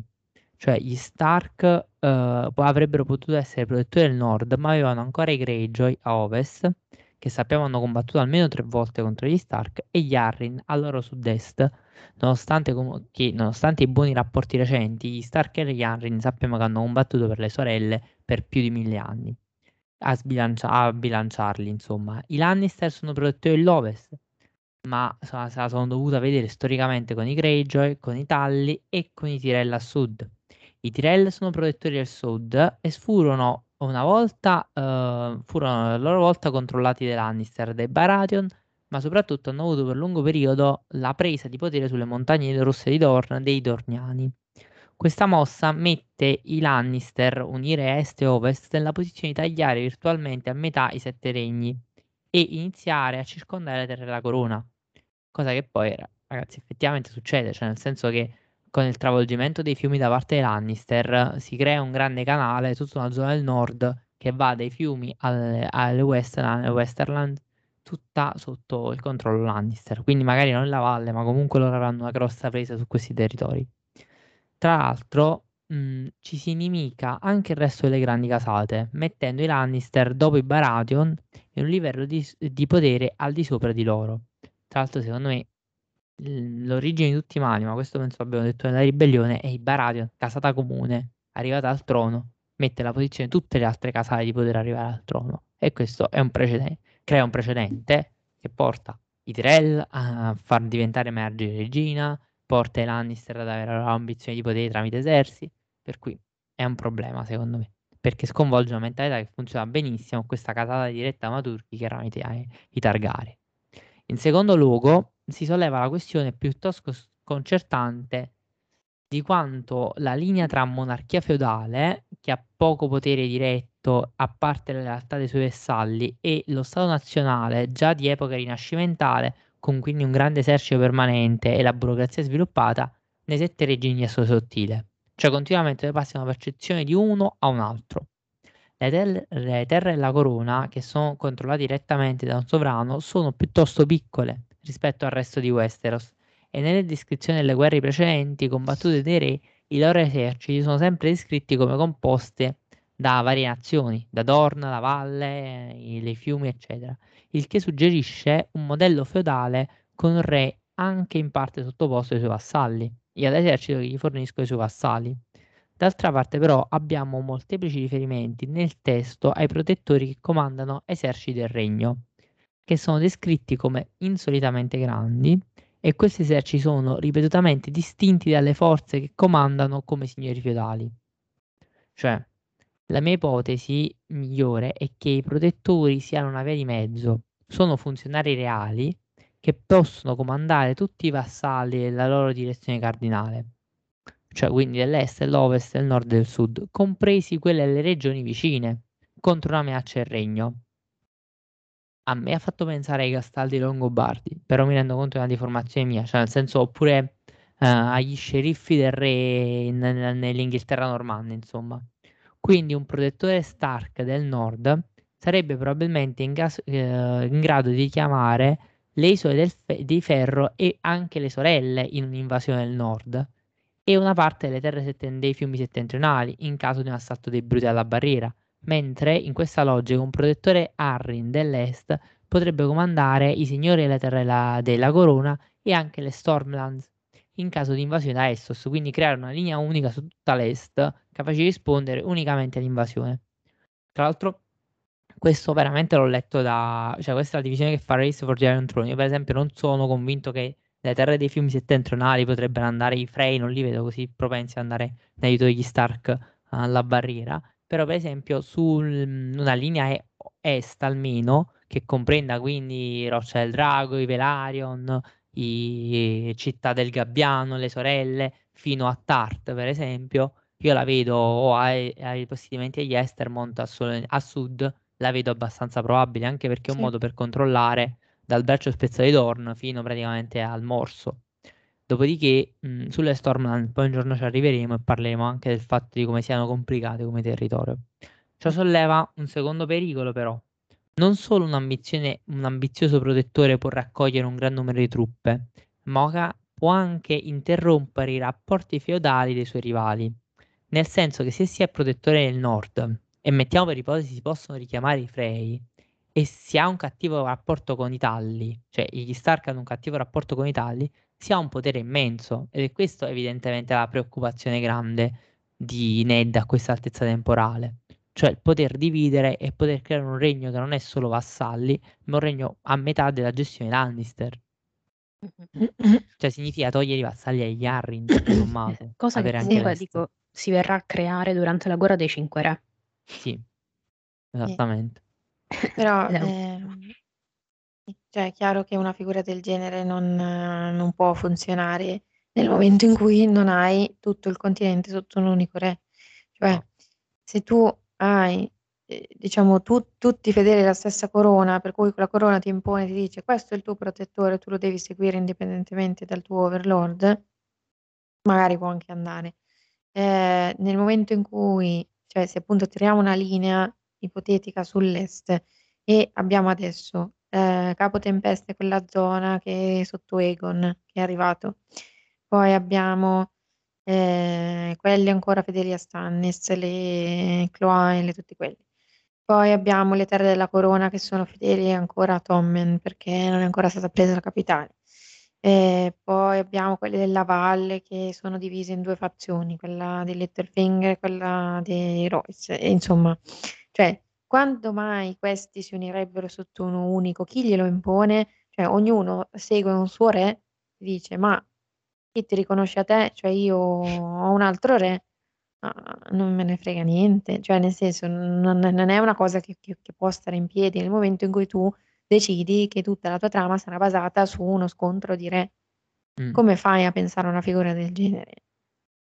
No, probabilmente il problema è proprio Cioè questo, era una figura che gli serviva inizialmente e che poi è stata Eh abbandonata. sì, ha, capi- ha capito subito che non poteva funzionare e l'ha piantata lì, però diciamo nell'editing l'ha, l'ha lasciata, non ci è ritornato su. sem- Tra l'altro, secondo me, per esempio, l'unico protettore, tra l'altro, per esempio, il protettore dell'est può ancora avere senso perché appunto c'è una differenza tra territori e di una casata e est nel Mm, mm, complesso. mm, mm, Ma per esatto. esempio l'ovest, cioè l'ovest è No, totalmente sotto, è tutto dei Lannister, le Westerland certo. sono dei Lannister. Eh sì. allora, cioè, esatto, lì è veramente coincide. Cioè, lì non, cioè, mm. magari, che ne so, la zona un po' di posti di identità lì, ma non, cioè, secondo me sarebbe pure assurdo. Non capisco dove finisce l'Ovest, dove iniziano le Westerland, visto che siamo terra dell'Ovest, esattamente. Sì, ma anche il protettore del sud, cioè nei, nei fatti coincide solo con l'altopiano, perché io non ci credo ma neanche che Dorn andrebbe a dare le truppe a qualcuno, cioè No, Dorn sta però, per per i fatti esempio, suoi. No, però, per esempio, il sud funziona, secondo me. Allora, il sud poi mm, ne parlerò in verità di questa Mm. cosa. Però, secondo me, lì funziona perché il fatto che i Tyrell siano protettori del sud fa in modo da creare accrediti tra Baratheon, Tyrell e Martell. Cioè, nel senso che Mm. i Martell vedono come uno scacco il fatto che anche quando sono imparentati con i Targaryen, nonostante i loro privilegi, tipo quello di rimanere i principi d'Orn, la tassazione diversa, eccetera, non sono riusciti a strappare questo titolo di protettori del sud, che invece è andata alla casata meno nobile del Sì, sud a questo livello. sì. Dopodiché là, tu devi pensare che non è, cioè là quando ci sono i Martell, la situazione politica è cambiata.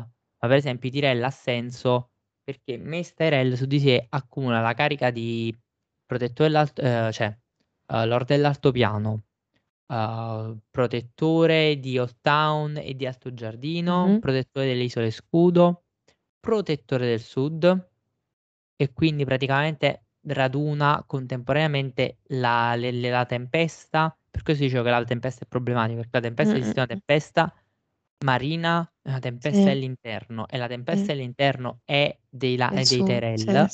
sì. E poi esiste il problema che Mace è anche Gran Maresciallo delle Marche Dorniane, Eh che è ancora vabbè. un'altra carica che ha creato Martin.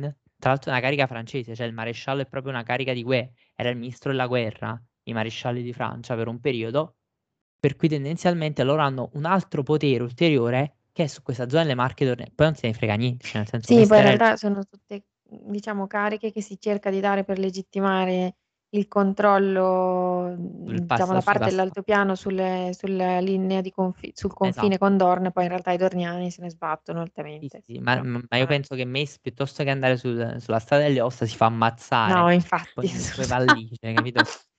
Anche perché Diventa se va la lì lo doppia. ammazzano No, immediatamente. se, se va lì non si ritrova, in giro due giorni proprio. No, Esatto. ma penso che lui Se lo proprio, capito? Se mangiano. gli dicono vai a controllare il passo, i passi sulle, sulle montagne di Dorno, lui si ammazza piuttosto, sì. Capito? Tipo in Tanatosi come una preda Fa, com- fa come Luthor Tyrell, si butta ca- da Esatto. cavallo con una scogliera.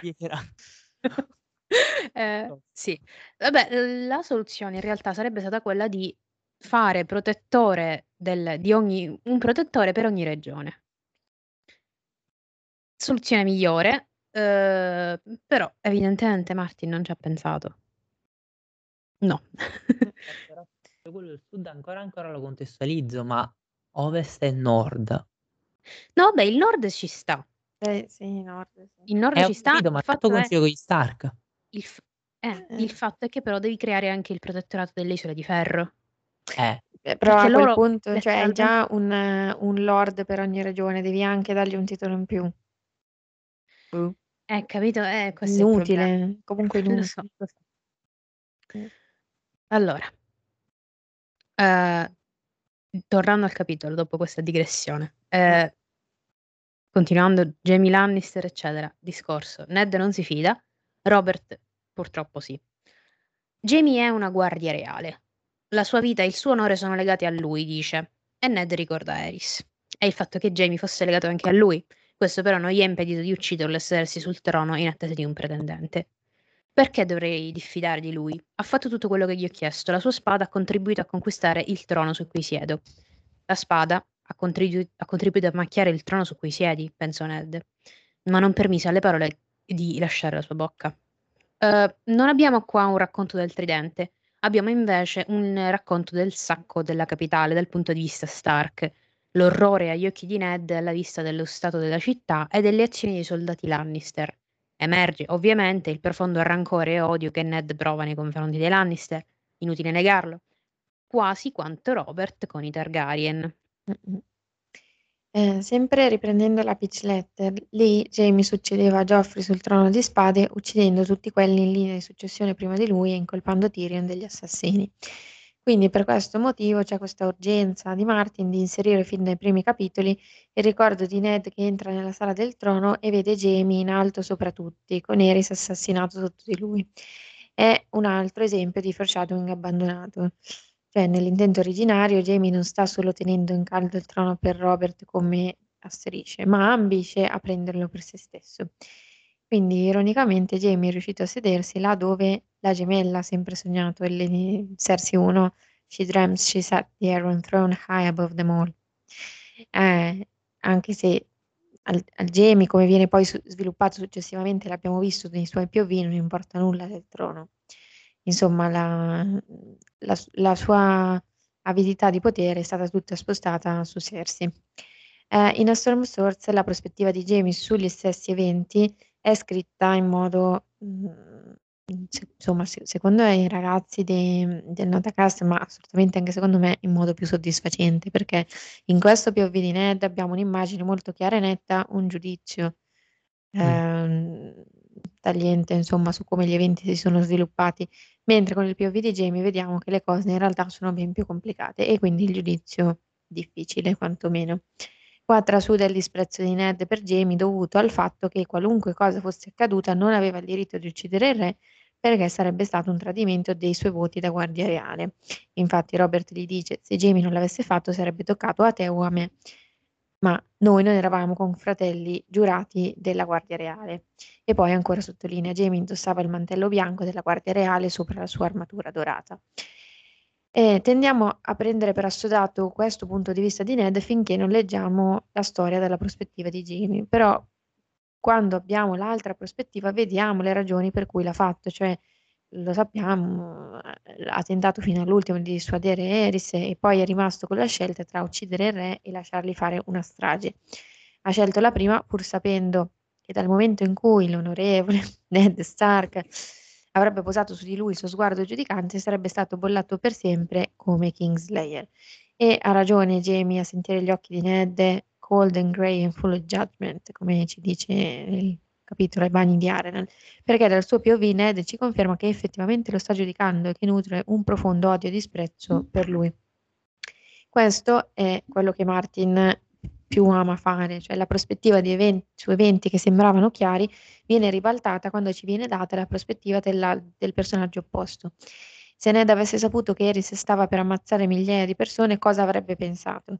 Come si sarebbe destreggiato lui tra i voti di una guardia reale e di un pessimo re che non si possono rispettare tutti insieme?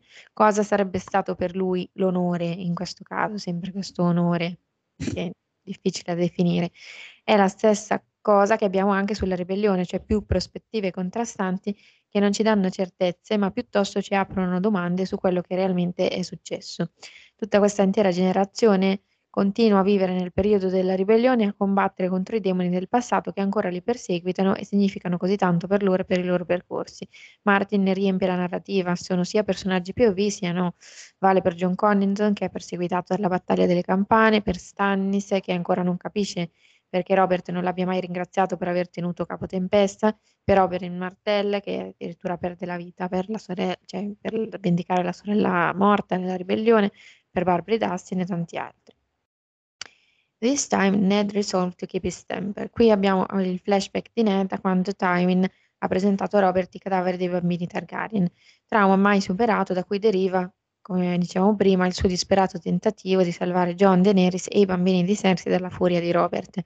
Quella era stata quasi la fine della loro amicizia. Ned sente che questa è seconda, la sua seconda opportunità di far andare bene quello che ai tempi della ribellione era andato storto e quindi tenere fede alle promesse fatte 15 anni prima. Per questo vedremo la sua ribellio- di- disperazione crescere durante tutto Game of Thrones, cioè Ned è qui per frenare Robert, è per questo che Robert l'ha preso come primo cavaliere, ma il resta cavalcando metaforicamente tra i picchi e valli della sua rabbia, no? come in questi eh, in queste terre di tumuli dove sono e a fine capitolo Ned capisce che non riuscirà a fare abbastanza. Robert would do what he pleased, as he always had, and nothing Ned could say or do would change that. Esattamente. Però Ned dice anche questo. Tu non eri lì, con voce amara, eri abituato ai problemi del sonno. Eh, questa è la frase che manca evidentemente dall'italiano. Va bene, ok. Aveva vissuto le sue bugie per 14 anni, eppure lo tormentavano ancora la notte. Non c'era onore in quella conquista. Che gli estranei se lo prendono il tuo onore, Robert giurò. Cosa ne sanno i Targaryen dell'onore? Scendi nella tua cripta e chiedi a Lianna dell'onore del drago. Hai vendicato Lianna al tridente, disse Ned, fermandosi accanto al re. Promettimelo, Ned, aveva sussurrato. Um, Robert è cieco, è sordo all'immenso dolore di Ned che traspara da queste parole. Vive ancora nell'amarezza di non avere potuto avere la ragazza dei suoi sogni, ovviamente non la vera Lianna. Ned continua a sottolineare l'inadeguatezza di Lannister come guardia reale, inconsciamente, e come protettore dell'Est attivamente. La sfacciataggine che gli ha letto in faccia quel giorno in cui è entrato nella sala del trono non la riesce a dimenticare. Non aveva diritto a quel trono, dice Ned. E Robert che fa? Ovviamente se la ride, perché tanto non comprende e non ha mai compreso o almeno fa finta di niente, ride del peccato più grave di Jamie e va via a cavalcare i veri fatti suoi.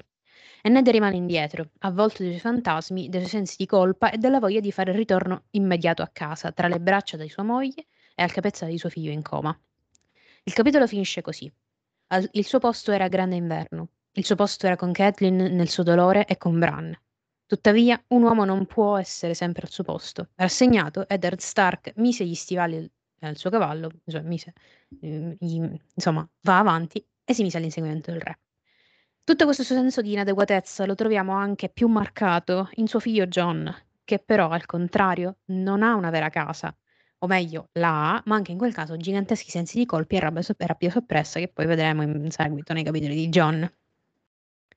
Finito.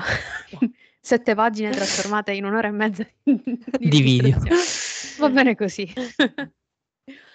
Allora, Va bene. ehm, cose da dire? Ci sono qualcuno ha preso appunti? Oppure Sì. Okay, perfetto. Inizia tu, dai. No, io sempre sulla questione del protettore, io non ho capito la reazione di Robert a ma perché non Stannis?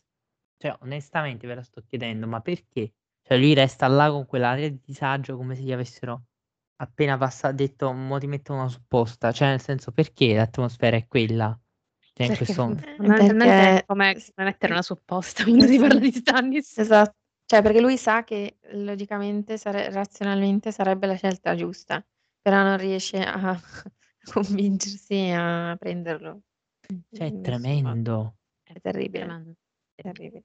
Ma poi Cioè, tra ma pe l'altro cioè la disperazione di questo povero fratello che fa di tutto e non gli viene riconosciuto niente e e Robert lo sa che è meritevole, ma ah. Ma perché? Cioè, che cosa che problema ha Robert con questo fratello? Cioè, cioè è io problematica. Io È è il veramente co è il forse contrario di lui. Ho Non capito, ma io forse ho proprio problemi a ricostruire le relazioni di Robert con altre persone che non siano Ned.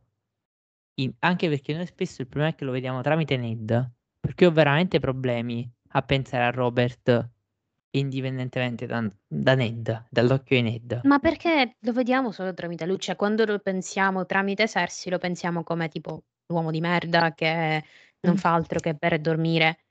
Io a un certo punto ho pensato a 'sta cosa che Cersei a un certo punto gli spacca un ne mentre leggevamo il capitolo e come ho iniziato a ridere come il cretino sottovoce. Infatti Sono messo là, ero rabbuiato in un angolo così, perché penso non ridere, non ridere che dobbiamo tagliare, non ridere che poi dobbiamo tagliare. perché ho pensato tutto il tempo a questa cosa di, di, di... cioè capito, penso a questo re, capito, che è un po' ridicolo, però è ancora un re. Poi contente, capito? Mm. Ah. No, comunque ehm, è complicato, cioè nel senso io non, forse andando avanti chiariremo delle cose, non so se si chiarisca a un certo punto, perché Stannis eh, è evidentemente freddissimo con l'idea di sto fratello, cioè mio amato fratello, non lo amavo, eccetera, era mio fratello ma non lo amavo, secondo me è anche pretestuoso, perché in verità lui è un uomo che tutta la vita ha cercato di farsi apprezzare da questo fratello maggiore. Dopodiché io veramente trovo proprio assurdo, cioè ma proprio assurdo il comportamento di Robert ho capito che non ti sta simpatico, ma gli devi dare una carica militare, non è che gli devi far battezzare i tuoi figli, cioè nel senso non, non lo devi vedere tutte le domeniche al circolo di bocce, sì. trova, trova... Non, cioè, non gli... ha nessun senso. Tra l'altro gli ha dato è il maestro delle navi, quindi non è che non gli vuole affidare cariche. Allora, letteralmente gli ha dato quello che i Targaryen considerano il titolo dell'erede al trono. Quindi perché non gli dai anche un pezzo di esercito che sai che può gestire. guidare e ah, gestire? Sì. Non Tra l'altro che ti torna utile senza starti tra i piedi, perché se deve badare alla sua regione, magari non ti sta neanche in capitale più di tanto, non ha nessun senso. Ma poi anche Relli. Cioè, ma lui a un certo punto gli dicono guarda, cioè Ned gli dice guarda, o Stannis, ma anche Relli se non vuoi, se non vuoi Stannis. Eppure, le, cioè lui fratelli proprio, che angoscia. cioè, poi deve andare a Jamie Lannister, cioè voglio capire il rapporto che ha Robert con Jamie Lannister. Nessuno, Nessuno. nessuno. Hai capito? Ma è mai possibile che lo privile cioè lo preferisce a dover parlare con suo fratello? Cioè uno che oltre vabbè al fatto che va a letto con sua moglie, ma questo mi sembra un problema collaterale visto che Robert non si è neanche accorto lontanamente, cioè una volta è successo esattamente a fianco a lui senza che lui lo sapesse. Infatti lui era incomatirico. Lui è bellissima quella scena. Poi il problema è un altro e che lui, cioè io voglio sapere questo quando si incontra, capì? Mm, non lo so. Cioè, secondo me veramente il matrimonio di Robert è una sitcom americana. Cioè, nel senso, io lo so che stasera è la sera delle sitcom, però capito, è proprio lui che, che Peter Griffin che un giorno qualunque sta arrossendo salsicce di domenica sul retro della casa e lui in verità distribuisce le cariche come si distribuiscono le salsicce, le salsicce cacciate al barbecue. Cioè la logica è la stessa, in verità. Sì, sì, Per sì, cui tu pensi che questi rapporti interpersonali e politici che continuamente stanno sull'altro, ma è veramente un matrimonio all'americana. Cioè, sta cosa è il dente rotto, penso di averla letta almeno in qualche romanzo degli anni Ottanta, forse in un racconto di Carver. Cioè, ma veramente una roba così. Boh, cioè, shameless forse, cioè, c'è qualcuno che perde un dente se non mi ricordo. Cioè, cioè, veramente comunque, io sono basitissimo. E infatti, e ancora c'è questa sì, sì, sitcom, la moglie rompipalle: "Ah, adesso per farti sta buona ti do un zuccherino, ti ti ti do la carica al fratellino", eh. Eh, invitiamo tuo fratello a pranzo domenica. Vabbè, esatto, è è l'equivalente. Vabbè, è l'equi uguale. Sì, capito? Ah, sì. io veramente, io nei prossimi capitoli cercherò le relazioni di Robert con i fratelli e con Jamie e voglio vedere se ci Aspetta, stanno con Jamie, con allora famoso capitolo di Ned di Sansa quando, ehm, alla al banchetto finale del del del torneo del Primo Cavaliere, si vede questa scena in cui Robert, ubriaco marcio che sta litigando pubblicamente con la sua regina, spinge Jaime Lannister a terra perché gli stava in mezzo ai piedi. Cioè capì? Però Però è il suo protettore dell'est. Cioè, capi, non è meglio tuo fratello, almeno con tuo fratello lo butti per aria quando cammini. Ah, la battuta finale era: "Ah, lo vedi? Posso ancora sconfiggere il il sterminatore di re." Eh Tanto già. poi e poi capì, gliel'ha promesso. In che significa gliel'ho promesso? Cioè, guarda, è, Cersei. eh, ho capito, ma è Sì. totalmente, è talmente un inedito che mi sembra quell'unica volta che ho visto mio padre con mio zio montare uno stereo in auto e io, mia madre e mia zia guardavamo dal balcone i due cognati che parlavano fra di loro e pensavamo assurdo. Cioè, la, prima volta nella vita che comunicano tra di loro. Boh, cos- così. Ah, questa cosa è in diretta, vabbè, non fa niente. Va bene, va bene Eh, però capito, è proprio quei casi, cioè inediti, che tu pensi, boh, chissà com'è successa sta cosa. Boh, chissà come mai questo è il protettore dell'est, a un certo punto l'ha promesso. Cioè, Aspe ben- io immagino tipo Cersei che ogni giorno, sempre alla stessa ora, sempre quando Robert sta facendo qualcosa di importante, va là, lo punzecchia e dice: "Jamie protettore dell'est, Jamie protettore dell'est, Jamie protettore dell'est". E quindi Robert: "Oh basta", ha detto: "Okay, va bene, basta", uno di questi giorni così gridando. Sì, capito? È l'unica logica in cui può funzionare questa Sì, cosa. sì. Cioè, anche perché Robert è evidentemente esasperato a Cersei, cioè nel senso non ce la fa Mh. più. Sì, lei lo No. prende per sfinimento. Che cosa Sì. brutta. È vero. Ma come l'idea della casa su ruote, io non so come è venuta in mente a Cersei, cioè parliamone seriamente di sta cosa. Ma secondo voi poi soprattutto Cersei si sta divertendo o lo sta facendo per infliggere ro- No, a quella cosa a no, lo sta Robert? facendo per infliggerlo a lui. Cioè, Sì, è capito? Bu- Sì, e poi non avrebbe Robert. comunque voluto andare a cavallo. Hai capito? Cioè Cersei Però non è una che... anche la casa su ruote. Ma roulotte. soprattutto una carrozza, capito? Non il, il baraccone degli zingari che non rie- A un certo punto si dice proprio ogni pietra è come una montagna sotto sta cosa che... ro- Cioè immagini i nervi di Cersei, capito? Io me la sono sempre figurata, solo per fare come la, la carrozza di Cenerentola quando inizia a disfarsi, che passa la- e inizia a perdere i pezzi, tipo, uh, questa No, allora, l'hai presente il, ehm, il nottetempo? Mm. Uguale, per me è quello. No, io lo vedo più come un, ca- un carrozzero zingaresco, cioè, capito? Cioè, sta No, cosa è... perché, no, io l'hai presente perché il nottetempo? Perché ho questa immagine di Harry che viene sballottato a destra e a manca. Io mi immagino esattamente Robert così, da una Tu parte pensa- all'altra. Tra l'altro tu pensa per i, i tre figli, no? Tan- Tanto Geoffrey è più grande, ma pensa a Tom e Marcella, sti bambini che vivono per sei mesi in questa casa su ruote di legno che cammina sulla strada del re. Hai capito? È ovvio che sono scemi sti bambini, cioè faglieli crescere i tuoi figli sei mesi là dentro. Cioè, I ma veramente, hanno voluto fare le vacanze in camper e... ma peggio, capì? Il camper non cado di risultato. Ah. Ma poi sei mesi in camper, che caspita, cioè nel senso, me. Eh, infatti. No, sì, e poi, mamma mia, questa cosa proprio mi fa andare fuori di testa perché, ah, uno, come l'hanno costruita? Sì, e poi questo è proprio un Boh, bellissimo martiniano. Vabbè, comunque, ehm, Poi tra l'altro allora. Robert quanto spazio occupa in questa casa di ruote? Cioè quanto può essere grande sta casa per contenere sei persone? No, 5 persone. Almeno sì. Eh, e poi Più le probabilmente- cose, cioè i bauloni, i vestitoni di Cersei. hai capito? È tremendo. Non so, Nel Per senso, sei mesi. Le valigie per sei mesi.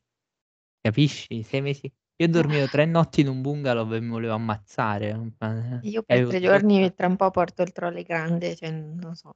Quindi... No, capi- Vabbè, No. cioè, nel senso- No, vabbè, siamo casi, casi a parte noi. No, il mio viaggio leggero, però capito, mi sembra veramente eccessivo, anche perché sì, Cersei probabilmente si era a porta dei baloni, sarà tipo quella che, cioè, Cioè, ci credo che Robert è A esasperato, colazione, a colazione coi gioielli, ovvio che ti porti 30 bauli. D'altronde devono starci i gioielli coordinati, no? Eh. E i braccialettini.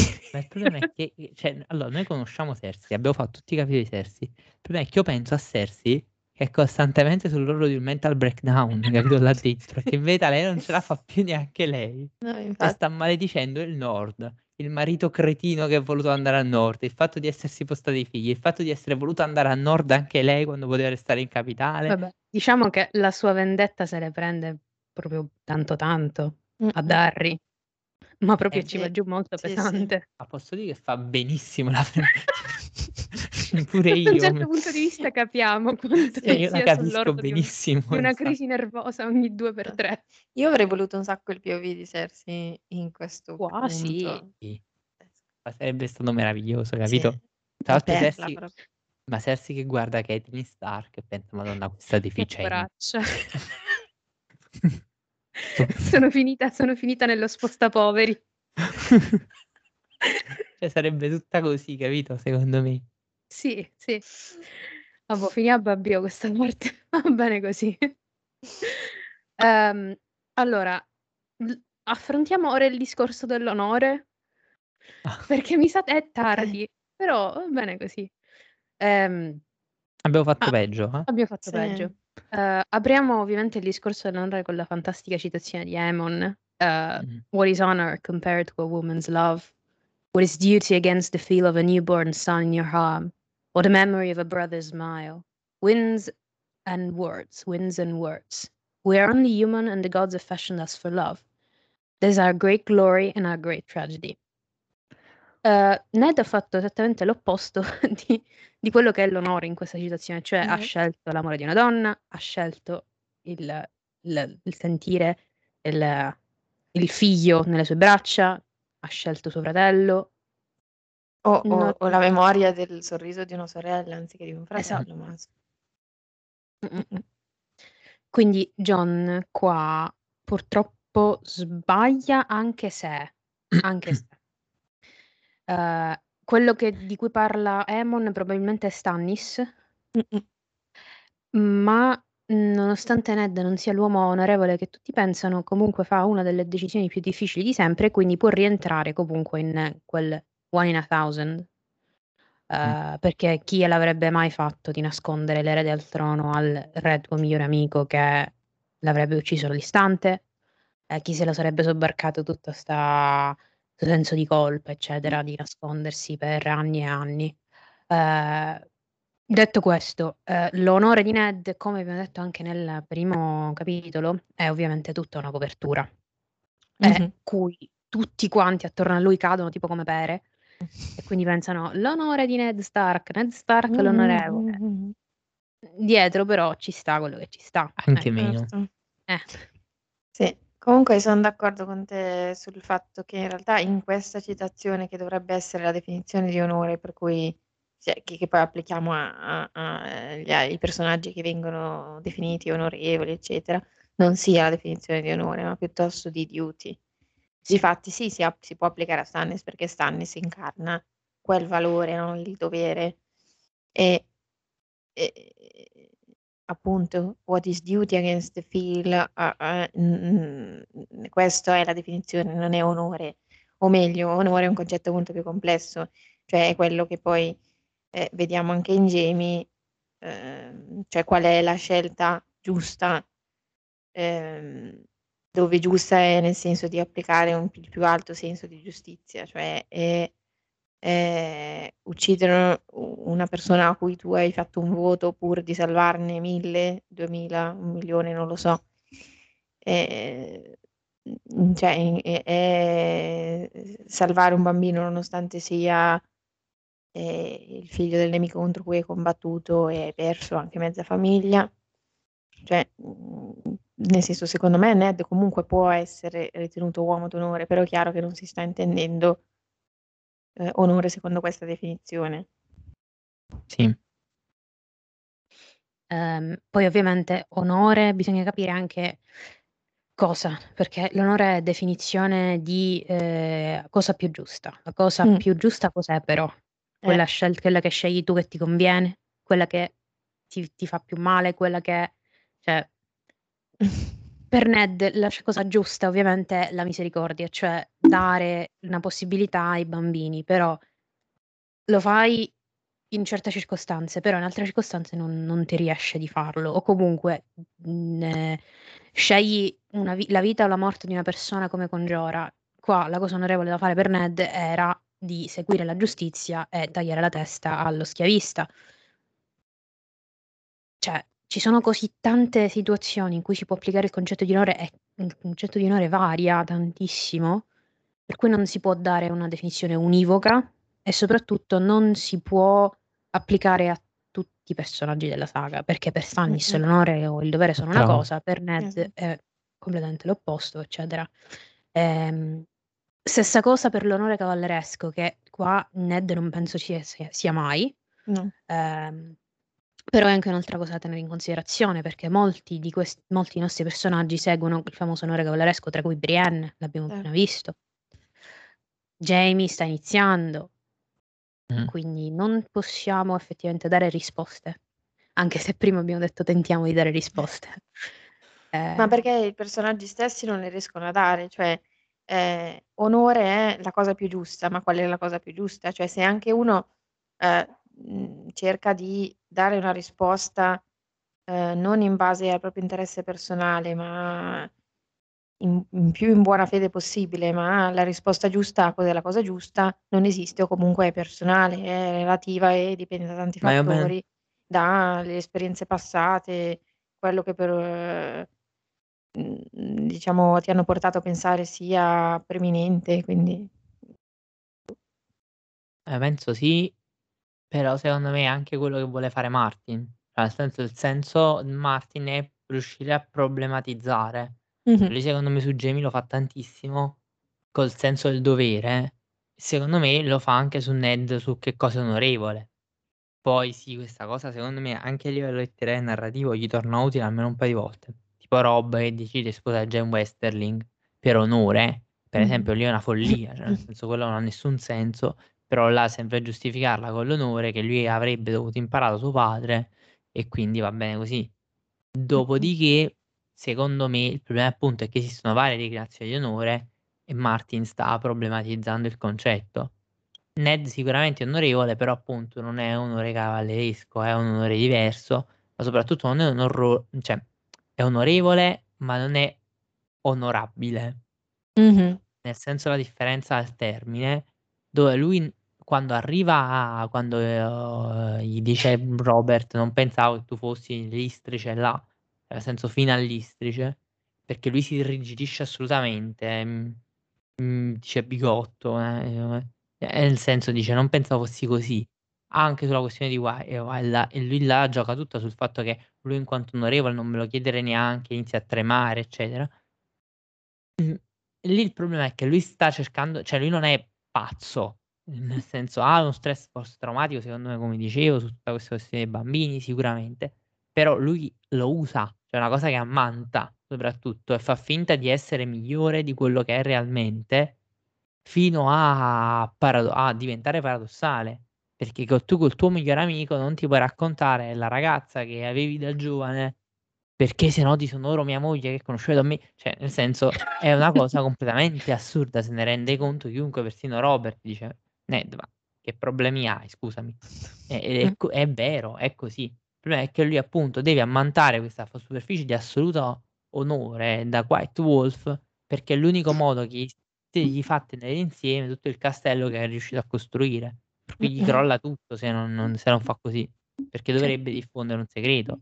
Ed è lo stesso motivo cioè dietro all'idea di onore in verità nasconde a Catelyn per tutta la vita la verità su Jon. Nel Mh-mh. senso che, come dicevamo, non è arrabbiata perché gli ha portato il figlio sotto il figlio bastardo sotto al tetto, non perché lui abbia un figlio bastardo, perché non se ne frega niente oggettivamente. Dopodiché il problema è che Ned non solo impone a Jon, ma poi impone il silenzio a Catelyn di non chiedere mai niente su 'sto ragazzo perché dice: "Ti prego, il nostro onore, il mio onore" nel senso diventa anche risultando paradossale in quello che dice e a volte anche patetico, onestamente. E c'è anche l'aggravante del fatto che il nome di Esher Dane viene bannato dal Eh, da da esatto. Winterfell, per cui dici: "Okay", Catelyn dice: "Questa sconosciuta viene messa al di sopra del mio benessere". Cioè Mh, Esatto. mh. Cioè pur di salvare al il castello di bugie, pur di non Mh-mh. rivelare alla moglie le cose s "Guarda così, così, così non è mai non è mio figlio", che avrebbe molto semplificato i rapporti Sì. all'interno di Winterfell. Sì, Però lui sì. mantiene questa cosa insieme perché è l'unica cosa che gli dà credibilità, cioè l'ammantare, uhm, l'onore come cioè sventolare questo feticcio dell'onore quasi gli gli gli diventa un una carta jolly da da schierare quando si trova in difficoltà in verità, Sì, è un po' la bandiera dove dietro cui si nasconde, lui mette: "Ah, ma io sono esatto. Sono un così", uomo poi in realtà dietro sono Tra altro. l'altro qua con Sì, è ipocrita tra l'altro, però i cioè è ipocrita per un fine serve. Tra nobile l'altro se vogliamo, continua a sì. dire che Jon è nato dopo Robb, perché non Sì, può dire sì. che Jon in verità è nato 1 mesetto o 2 mesetti prima di di Robb, perché se no non avrebbe senso tutta 'sta storia dell'onore, perché sarebbe un figlio prematrimoniale. Invece Esatto. deve E dire quindi costantemente che Robb era già nato quando è arrivato Jon, Jon è successivo, eccetera. Ehm, perché appunto c'è 'sta storia. Comunque, allora, vabbè, se volete riprendere tutta la ribellione ci sono davvero 7 7 video sul canale, quindi Andatevi a vedere là la questione Rob più grande, John più grande, eccetera. Domenico ci ha perso letteralmente son- sonno, eh, Esatto. settimane di sonno. Le tre del Eh, mattino l'abbiamo scoperta sta cosa di Jacopo. Aspetta, aspetta, ma è questo invece. Eh, allora, ragazzi, eh, Ned è finito, andiamo in pace. Ehm, niente, eh, noi eh, come al solito metteremo tutte le fonti in descrizione. Eh, mettete like, concludendo il video, mettete like, condividete, iscrivetevi al canale se ancora non l'avete fatto attivate la campanella. Leggiamo i Patreon. Domenico, vuoi leggerli tu? Allora, ci sono, vai, leggo io. Allora, ringraziamo Lady Chiara, Lady Elena, Lady Ghost, My Lady Saya, My Lady Amy, My Lady Cristiana, My Lady Jess, Ser Marco, Ser Giovanni, Ser Diego, Lady Snow, Marco, Vero e Val. Grazie, a tutti Grazie, ragazzi, Grazie. veramente, per il sostegno che Eh, ci date. Tra l'altro penso esatto. che questo mese di, di- di- di novembre avete avuto anche una sorpresa di contenuti speciali come video e per alcuni di voi e quest'altro mese arriverà un'altra sorpresa di contenuti speciali Esatto. eh, perché esiste Eh, una serie solo per i Patreon, possiamo dire sul canale sì, ufficiale esiste una sì, serie per i Patreon. sì, sì. Eh, Eh, arriverà, arriverà, tranquilli. Ehm, e niente, ragazzi, ci vediamo la prossima volta. Un bacio, ciao! Ciao. ciao.